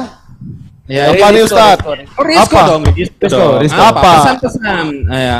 Ah, ya jangan marah-marah gitu lah ya. Marah gitu lah. Enggak marah Ustaz. Enggak Sumatran style itu. Kalau Rizko mah gampang, salah langkah tinggal restart. Iya benar. Iya, iya, bener juga ya. Dunia Game game ya. begitu. Tinggal loading aja.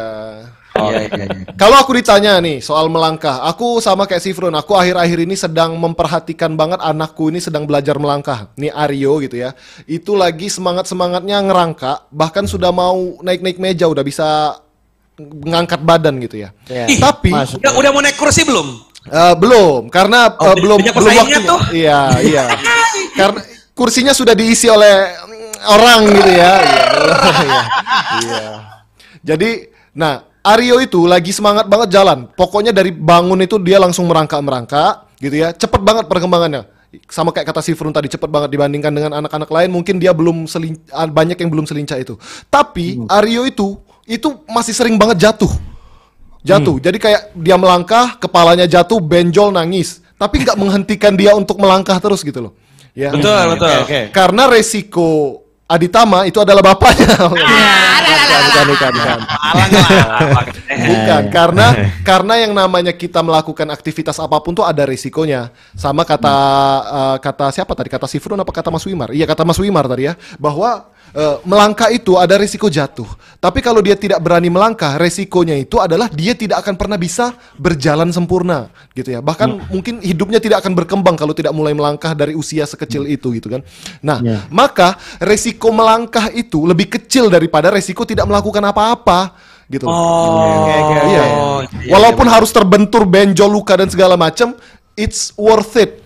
Kalau seandainya dia nanti bisa melangkah, berdiri, berjalan dan berlari dengan sepuasnya, maka jatuh-jatuh itu ya, itu hanya menjadi pengingat perjuangan bahwa langkah-langkah selanjutnya akan membawa sesuatu yang lebih worth it lagi ke depannya. Jadi nothing tulus.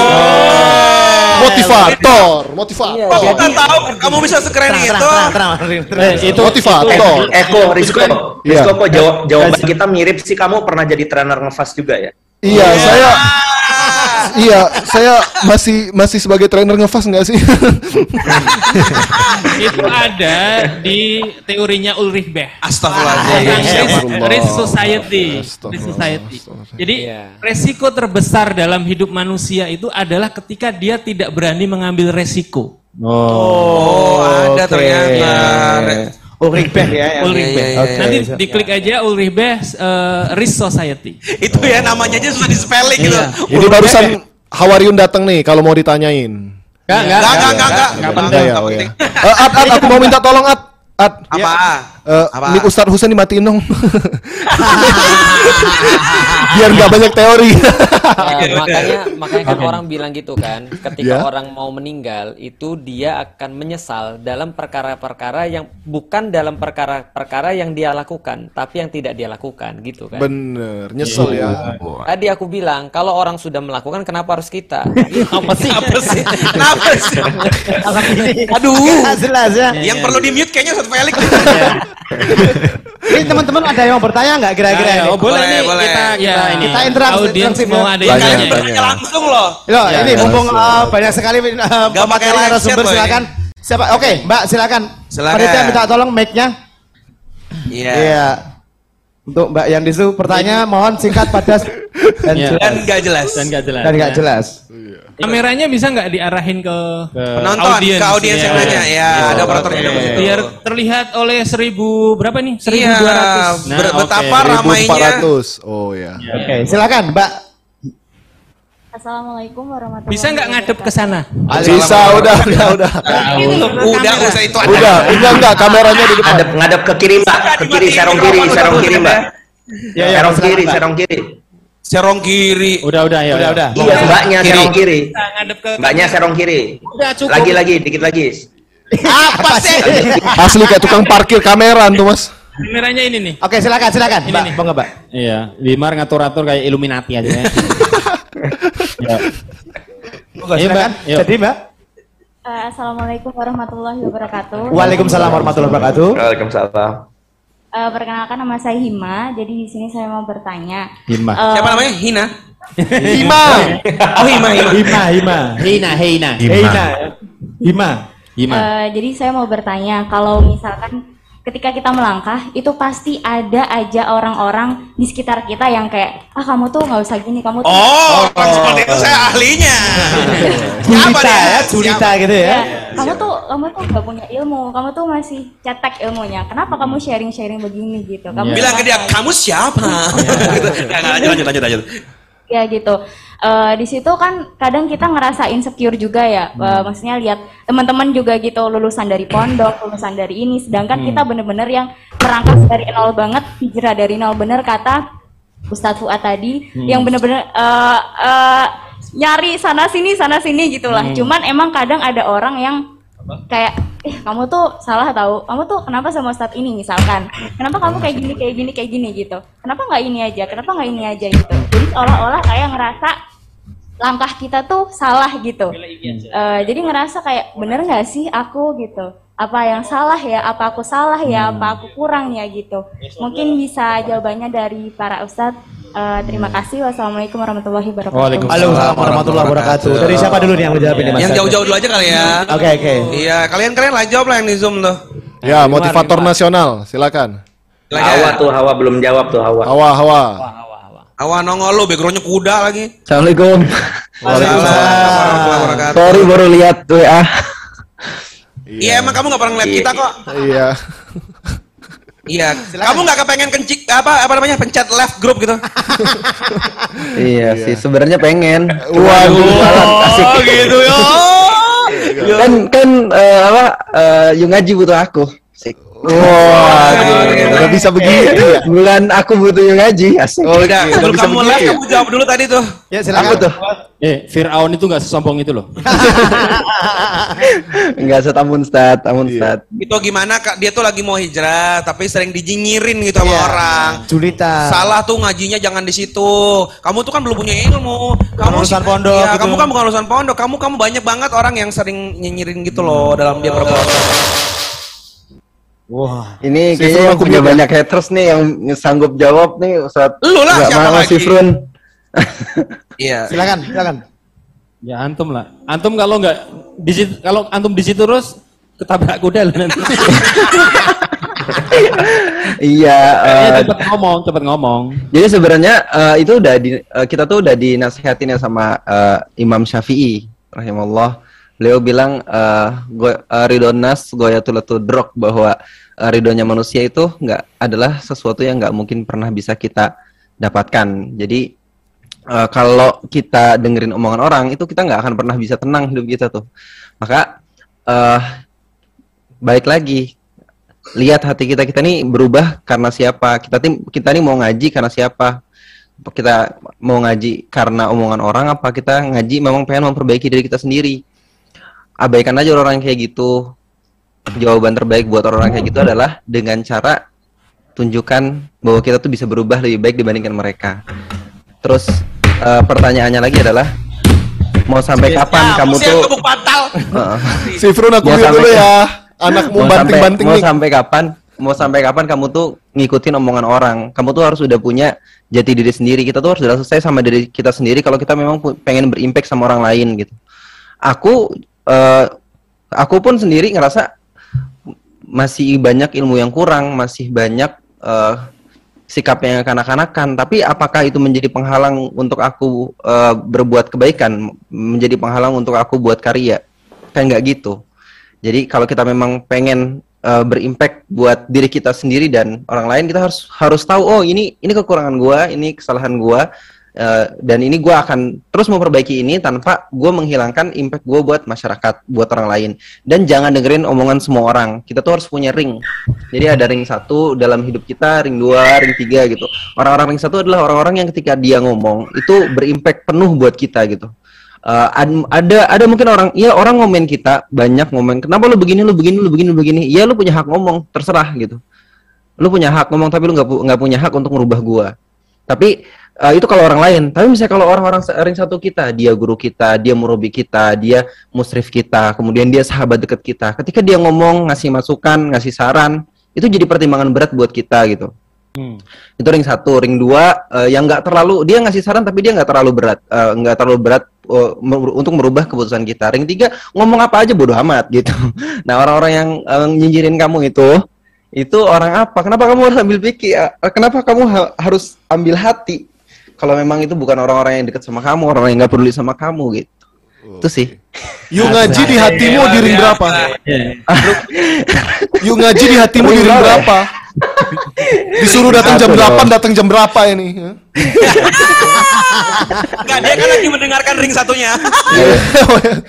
Oke, itu jawaban dari Jawarin Iya, ya. menarik. Aku Oke, nambahin sedikit ya, siap, siap. masih nyambung juga. Itu yang aku selalu pakai ketika ada orang-orang nyinyir itu. Hmm. Aku selalu dalam hatiku ya, selama bukan ring satu tadi. Dalam konteks ini adalah guruku. Oh, iya. Ya orang-orang inilah yang anda lihat semua di layar ini, itu yang sangat eh, menjadi pertimbangan buat aku. Selama mereka tuh nggak ngomong ini keliru, Hmm. Bagiku tuh aku akan jalan terus. Itu tandanya sedang tanda kutip ya diridoi. Ini nggak ngomong bahwa semua dari ridho Allah ya. Iya. Artinya mereka aja nggak masalah kok aku jalan kayak gini. Kenapa anda berkomentar gitu? Kayak jadi benar kata dia. Dan itu aku alam eh, make itu sampai sekarang. Masya Allah. Jadi selam- selalu Ustadz Felix misalkan, tat aku mau bikin kayak gini. Oh lanjutkan, berarti lanjutkan. Kalau nggak ya deh kayaknya, ya udah enggak gitu. Jadi seluruhnya ada ada tadi ada ring satu yang penting buat kita itu. Aku nggak pakai Kalau kalau Ustadz Felix bilang lanjut tapi Ustadz Husen bilang jangan, antum pilih mana? Aku kan aku kan mencintai diriku sendiri. ya Allah, aku mencintai diriku. Cintailah aku sebagaimana aku mencintai diriku. Dia nggak peduli mereka ngomong apa. Kalau menurutku jawabannya itu adalah namanya mbaknya tadi. Apa? Hima. Hima. Hima. Hima itu eh, kita itu adalah manusia. Kenapa kita di Zoom jadi ikutan denger dia sih? Himpunan Ya manusia Allah. yang hima. Himah. Apalagi Penuh Hima ya? dengan himpitan masalah. Dan kita selalu berpikir tentang hima. Hima, hima. Apalagi itu hidup dan mati. Terus apa lagi? Jangan Dan sampai ini akhirnya itu juga hima. Hima apa itu? Eh, hidup ini menuju Allah. Masya Allah. Dan ini hima Nggak lagi. cocok, nggak cocok. Jangan sampai Hima ya. Hindari masalah. Ya Tuhan, ring satu gua gini amat. tapi tapi tadi jawabannya Hawarin itu sesuatu yang baru loh. Baru Dia mencoba untuk memetakan ternyata Iya. bener. Bener. Teman itu memang harus kita bikin ring seperti itu. Betul, Bener. betul. Ya, jadi ada ring satu adalah yang kita dengarkan, bener-bener mereka tahu kita Iya, betul. eh, dalam kondisi seperti apa, maka usul mereka itu menjadi pertimbangan berat. Iya. Ring kedua adalah ya ini sahib-sahib tapi kok kayaknya oke lah jadi pertimbangan. Iya. Ring ketiga bu, dalam tanda petik ya, bodoh amat Iya. gitu kira gitu ya. Karena banyak orang yang ring satu, tanda kutip ya, ring Iya. satu yang mempengaruhi justru followers apa seluruhnya Iya, tuh. iya, Jadi iya. hidupnya tuh kayak ke mana-mana Iya, ngikutin betul, arus arus gitu ya. Iya, iya. Nah, itu ada satu bukan teori kalau ini. Ada Apa? sebuah statement ya Ah, iya. bahwa seseorang itu disebut disebut punya prinsip di saat eh, ini ini dia terlihat dari eh, pola pikirnya.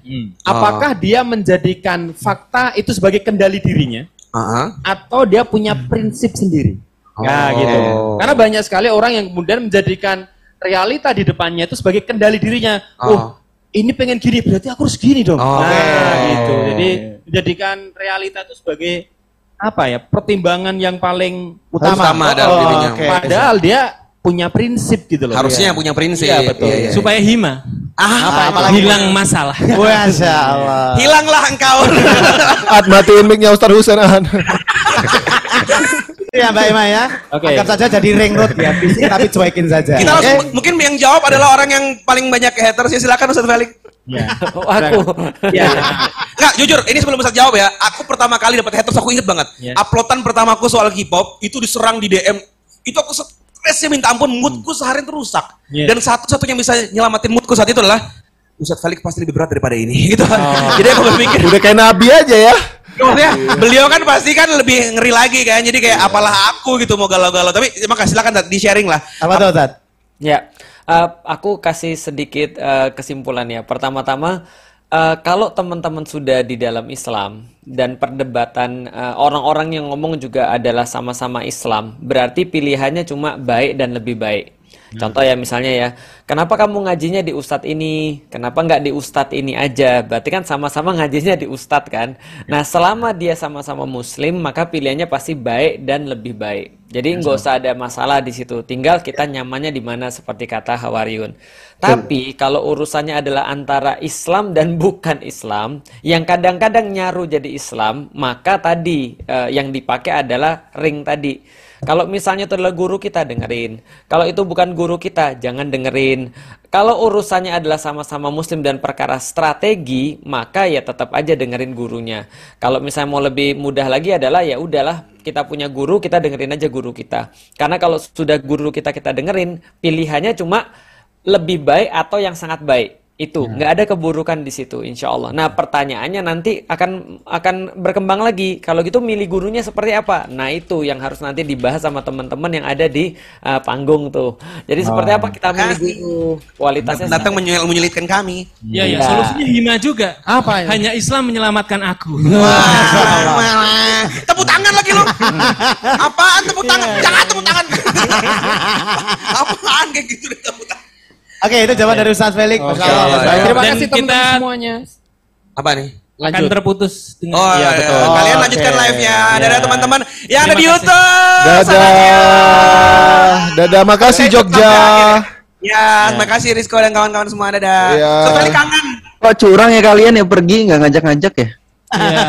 Diajak Kalau ngajak emang kamu bisa ikut. Terima kasih sudah menjadi Ring hima. ketiga. Hima. Apa? Udah, udah, udah, udah, udah, Ustaz Husain suruh udah. Hiburan malam. Kan kita jadi seneng kan. Iya, jadi terhibur. sih. Hiburan malamnya orang-orang soleh itu tahajud. Masya Allah. Iya kan? Iya. Eh, tilawah, Tilawah. gitu. jangan berpesek. Oke, Iya. terima kasih. Biar Dadah. pergi. Oke, tepuk tangan untuk Ya. Untuk tim kita. Tepuk Iya dari dong. Jakarta.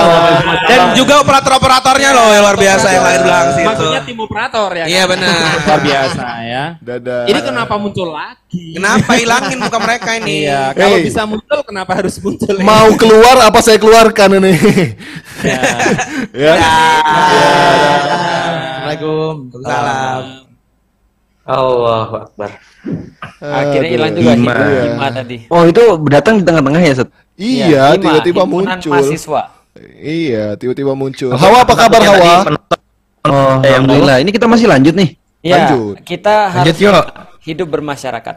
Masih ada beberapa 20 menit. menit. Ya, beras 20 Itu menit. hima ya, hidup bermasyarakat. Ya. Hibema. Iya.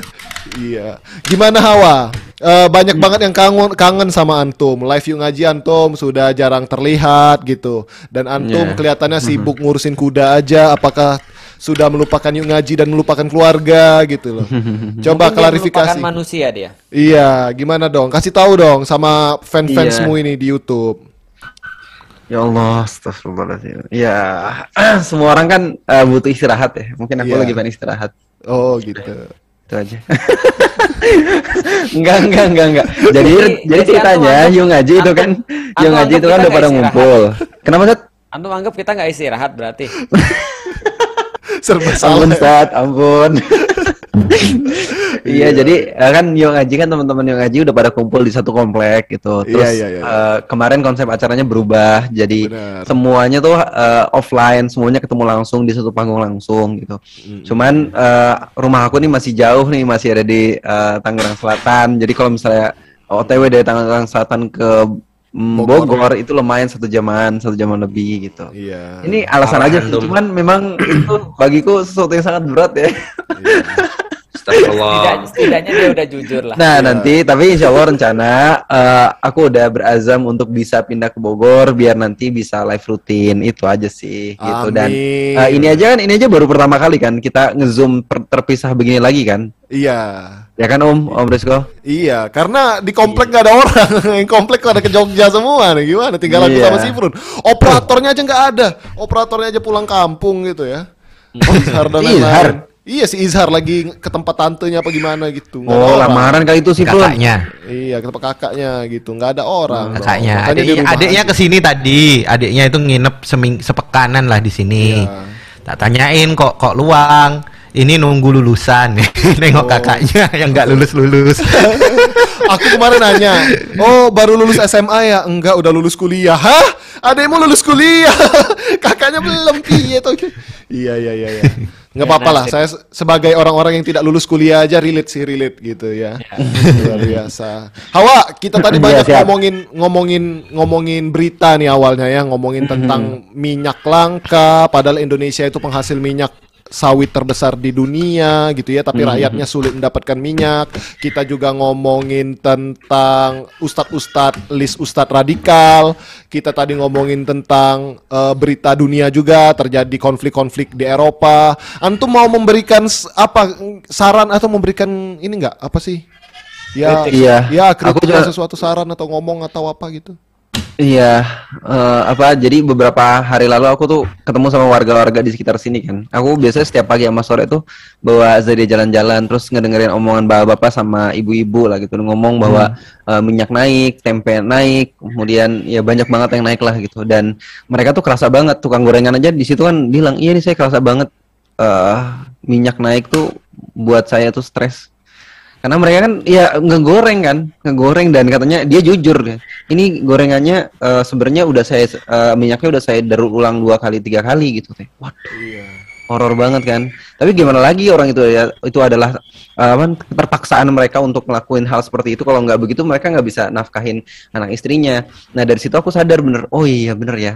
Eh, terus pas aku eh, se- eh, udah lama sih scrolling ada ada ada salah satu orang ya salah satu orang dia eh, vokalis band nanya ke seorang Habib gitu.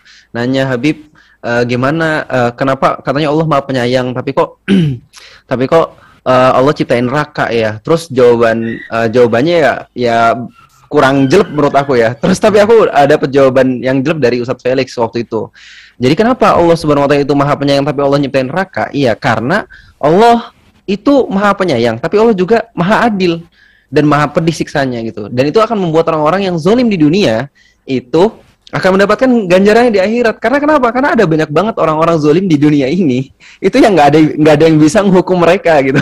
iya Contoh misalnya ada ada seorang raja gitu ya, eh dia tuh ngumpetin apa eh, buat peraturan gitu, buat peraturan eh, tentang Homer, Homer dilegalkan. Kemudian banyak banget orang yang minum Homer. Kemudian orang-orang pada mabuk, mabuk kan nggak, eh, mabuk kan mereka udah hilang akal ya.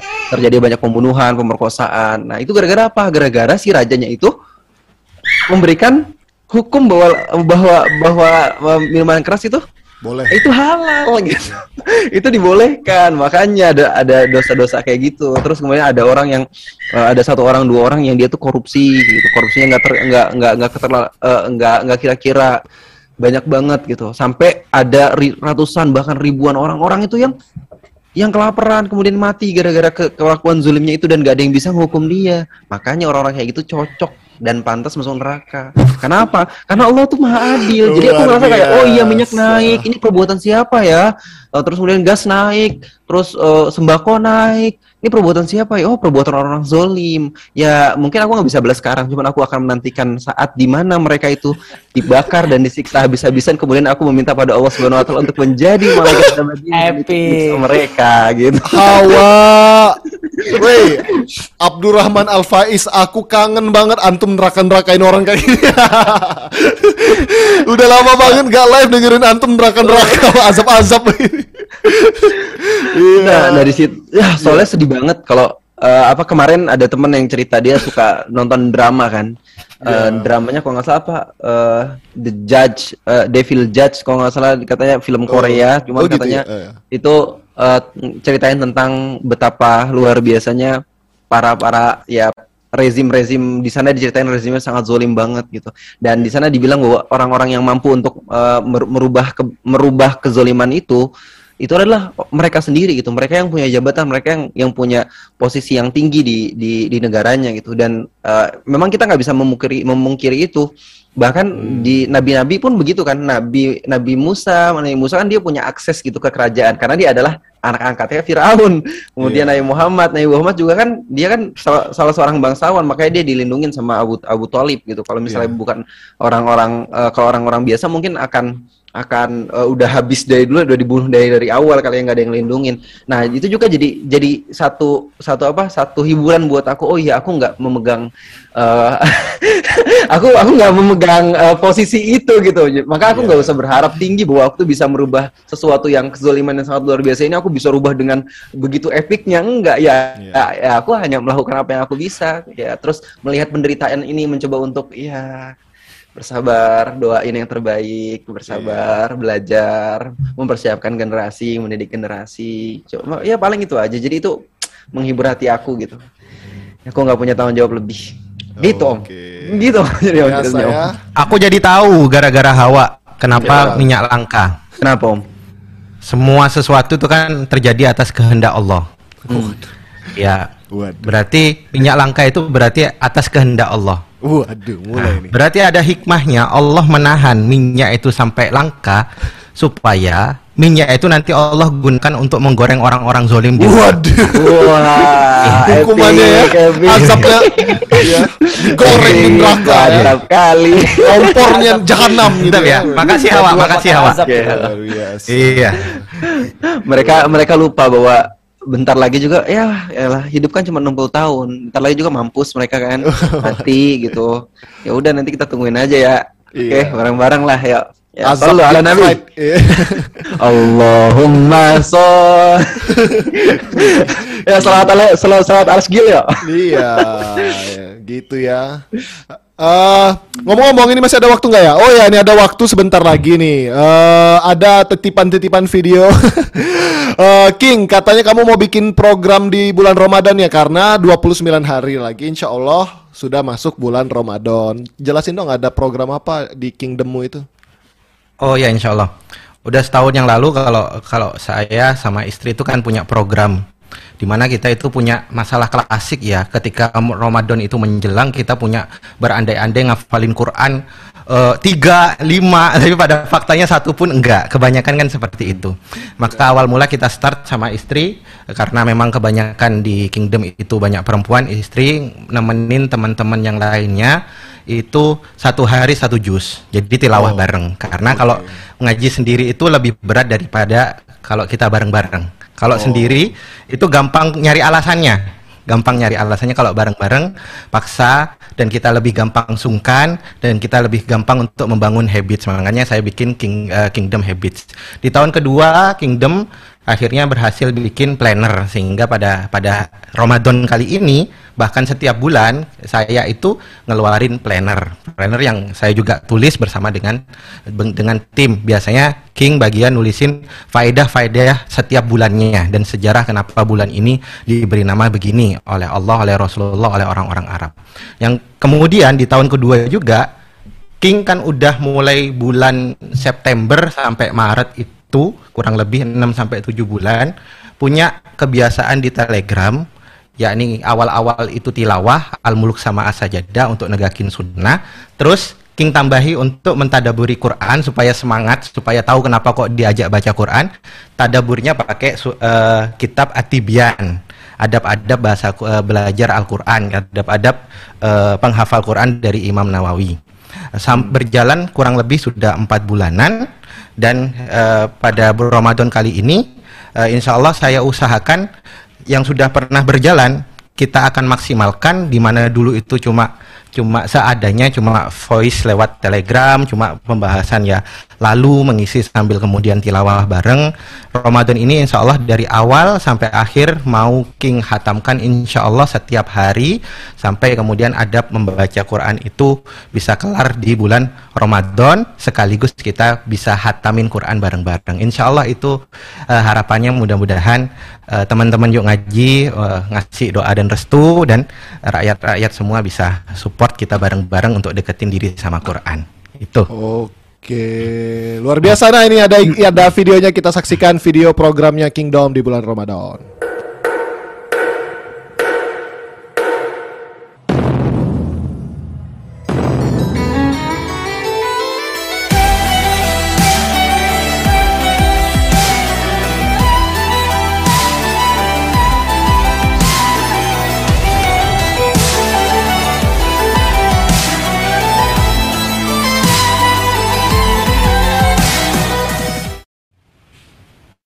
Oke, ternyata gitu doang videonya 20 detik. Ya buat kalian nanti ikut ya yang eh, bulan Ramadan supaya siapa tahu bisa bisa inilah menyelesaikan target satu kali bulan Ramadan tuh satu kali khotam minimal kan gitu ya. Kalau nanti kalau ada pun target mau dua kali tiga kali itu kan bisa dilanjutkan sendiri. Tapi setidaknya eh, banyak yang satu kali khotam aja berat loh. Serius loh. Iya. Kalau banyak kegiatan, banyak segala macam, nah mungkin dengan ikut programnya King Nat tadi eh, nanti akan terbantu. Juga ada titipan dari Ustadz Hussein, sebuah program eh, jalan-jalan ke Turki backpacker. Karena orangnya nggak ada, kita saksikan aja langsung videonya ya. Buat kalian yang kebanyakan uang, silakan ikut jalan-jalan ke Turki.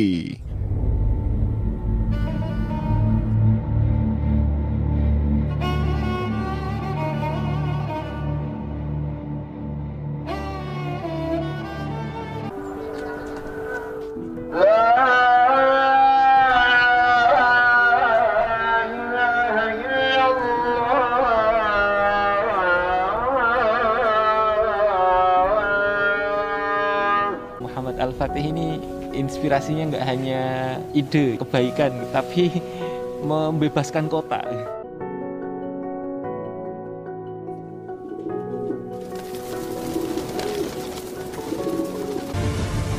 Nah, tepat di depan saya ini adalah blok benteng Romanus, ya. benteng yang titik yang paling hancur ada di sebelah sini. Kelilingnya sekitar 22 km. Waktu itu sudah dicoba digali di bawah tanah. Nah, cuman orang-orang Romawi Timur ini pinter ya. Jadi setiap sekitar satu meter mereka pasangin gentong yang diisi air. Jadi kalau ada getaran di bawah, itu airnya akan getar tuh. Nah, mereka gali dan mereka akan siram dengan minyak panas, minyak panas yang dibakar. Jadi sepanjang terowongan itu menjadi menjadi terbakar. Meriam paling besar ada, tapi banyak meriam yang diserang dari sana, yang diserangkan ke sini. Ini adalah replika eh, meriam Sultan atau meriam Al-Fatih. Baca Latuf Tahana Konstantinia, Fala Ni'mal Amiru Amiruha, Wala Ni'mal Jais, Dalikal Jais. Sungguh akan ditaklukkan kota Konstantinopel sebaik-baik panglima ada panglima dan sebaik-baik pasukan ada pasukan. Wa ila janibi Turkiya selain Sultan Muhammad Al-Fatih ini bisa memahami eh, bahasa Turki, dia juga memahami beberapa bahasa yang lain. Al-Arabiyah Arab, wal Farsiyah bahasa Persia, wal Latiniyah bahasa Latin, wa Yunani bahasa Yunani, eh, wal Ibroniyah dan bahasa Ibrani.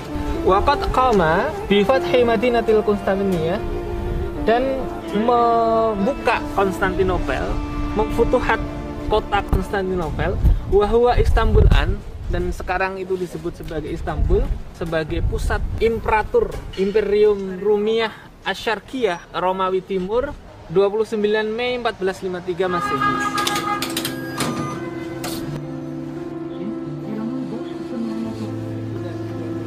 kita naik kapal dari Eminonu ke Emirgan ya.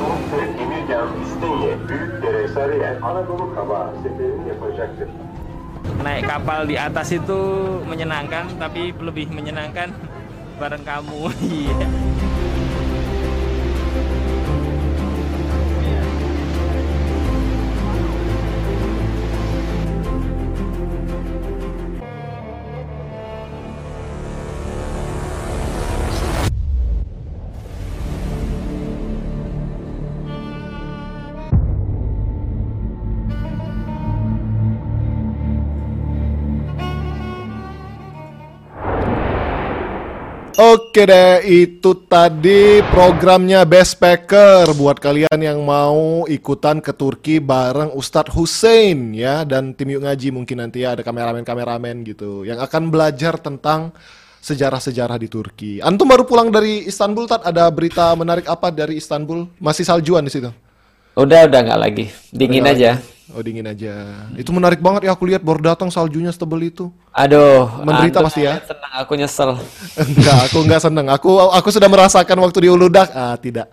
Salju Iya, tidak makanya. semenyenangkan di film-film. Iya, Iya. makanya. Iya. Unt- Untung antum kuat ya. Biasa Tyler tuh kena salju. Iya, itu dia tuh. Untuk aku dikuatkan. tuh. Iya, tuh panahan di Turki. Oh iya, asik asik banyak yang. Oh ya ada ada ada kelas satu lagi kelasku dan kelasnya Fuad ya yang akan dimulai akhir bulan ini Origin of Life, ya. ya. jadi kelas ini nih kayak kayak ngefast tapi cuma bahas episode 2 episode 3-nya doang. Teori berpikir Ajik. sama pembuktian Al-Qur- Al-Qur'an dari sains. Tapi lebih dalam lagi akhir-akhir ini aku lagi berdiskusi dengan beberapa pakar dari ada yang dari magister geologi, ada yang dari orang-orang biologi, bahkan ada orang Wus. paleontologi di, di dikumpulin itu buat ngumpulin datanya. Karena jujur nih Mas Wimar ya. Materi kita tuh harus ada yang diulik dikit dan cara kita ngebahasnya tuh ternyata salah gitu loh.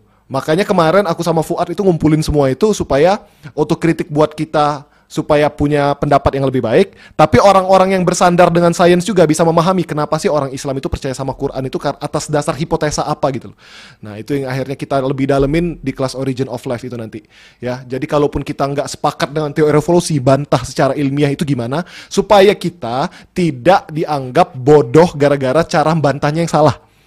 Karena yang dianggap enak kalau yang dianggap bodoh itu pribadi, tapi yang dianggap bodoh itu agama itu yang salah. Makanya banyak orang menganggap agama Islam itu agama terbelakang, katanya karena nggak kompatibel dengan sains. Padahal agama Islam itu kompatibel banget sama sains. Ilmuwan-ilmuwan zaman dulu kan kita sama-sama tahu di zaman Abbasiyah dan segala macam itu, mereka yang menaruh pondasi-pondasi Islam gitu ya, pondasi-pondasi sains atas dasar Islam sebenarnya. Kalaupun sekarang itu tidak terjadi, mungkin ada yang salah, salah di sainsnya atau salah dari pemeluk agamanya sendiri. Nah itu yang akan dibahas nanti di kelas Origin of Life. Jadi gitu ya.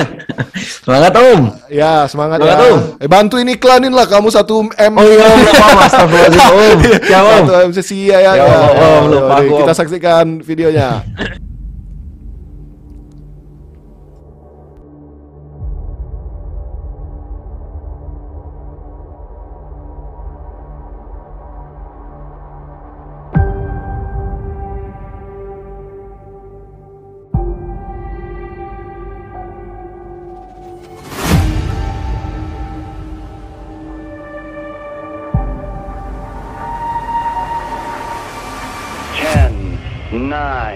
Ignition sequence start.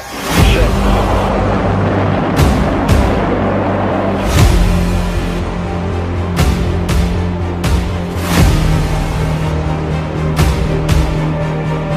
We, as extremely complex creatures, desperately need to know this story of how the universe creates complexity. England, and so I've taught them evolution. I've given some talks about evolution to madrasa teachers.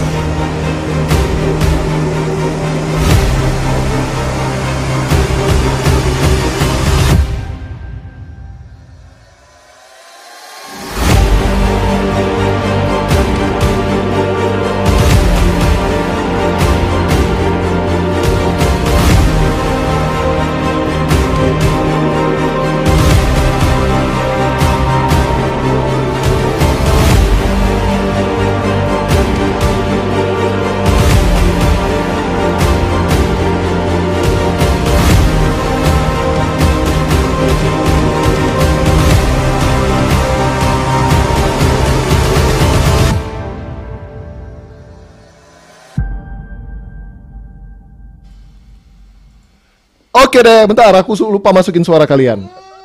Ya, itu kelasnya ya. Kalian harus ikut.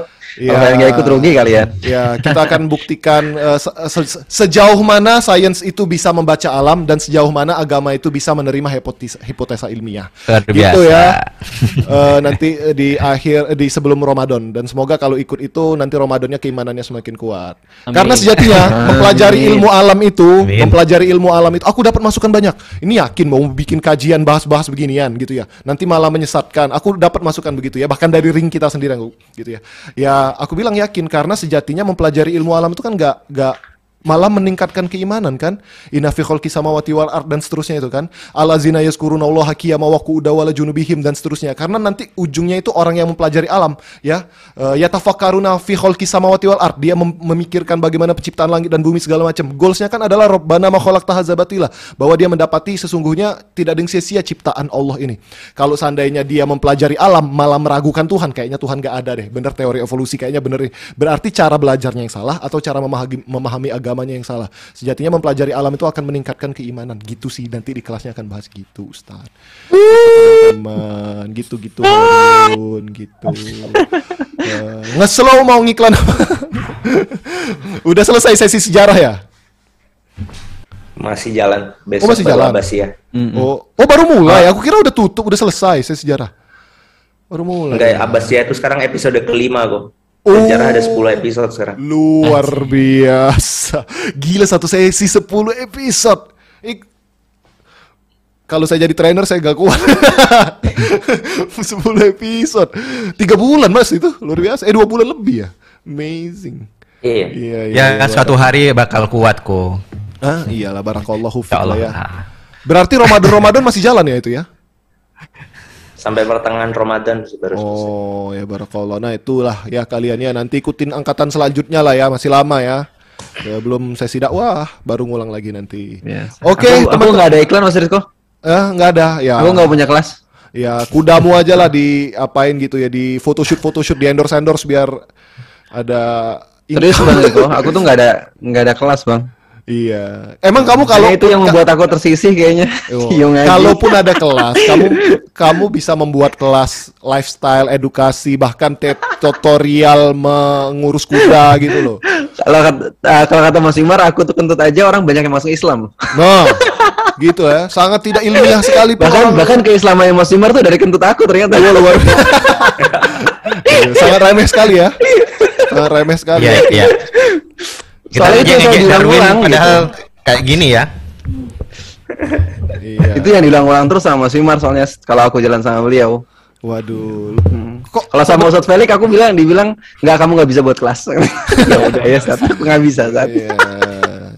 Iya. Kamu ternak kuda aja lah udah paling bener dan di, di kuda tuh banyak-banyak sampai kudanya rame kamu kayak bikin kelas juga itu. Apa Ya. sih? Ya udah udah ya udah. Ini kalam Ya. tarik jadinya nih. Nggak harus semuanya punya kelas. Iya, nggak harus kok. Iya. Punya perusahaan aja lah aku mah. Waduh, iya, iya, iya. Antum kan story aja udah berjuta-juta perlu bikin kelas. Iya. Ini yuk, Hawa Hawa jauh dari kita lama-lama kapitalis dia.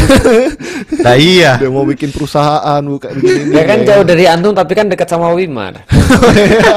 Nah, itu Tinggal dia. dia doang sama Mas Wimar doang yang di Bintaro, iya. iya makanya.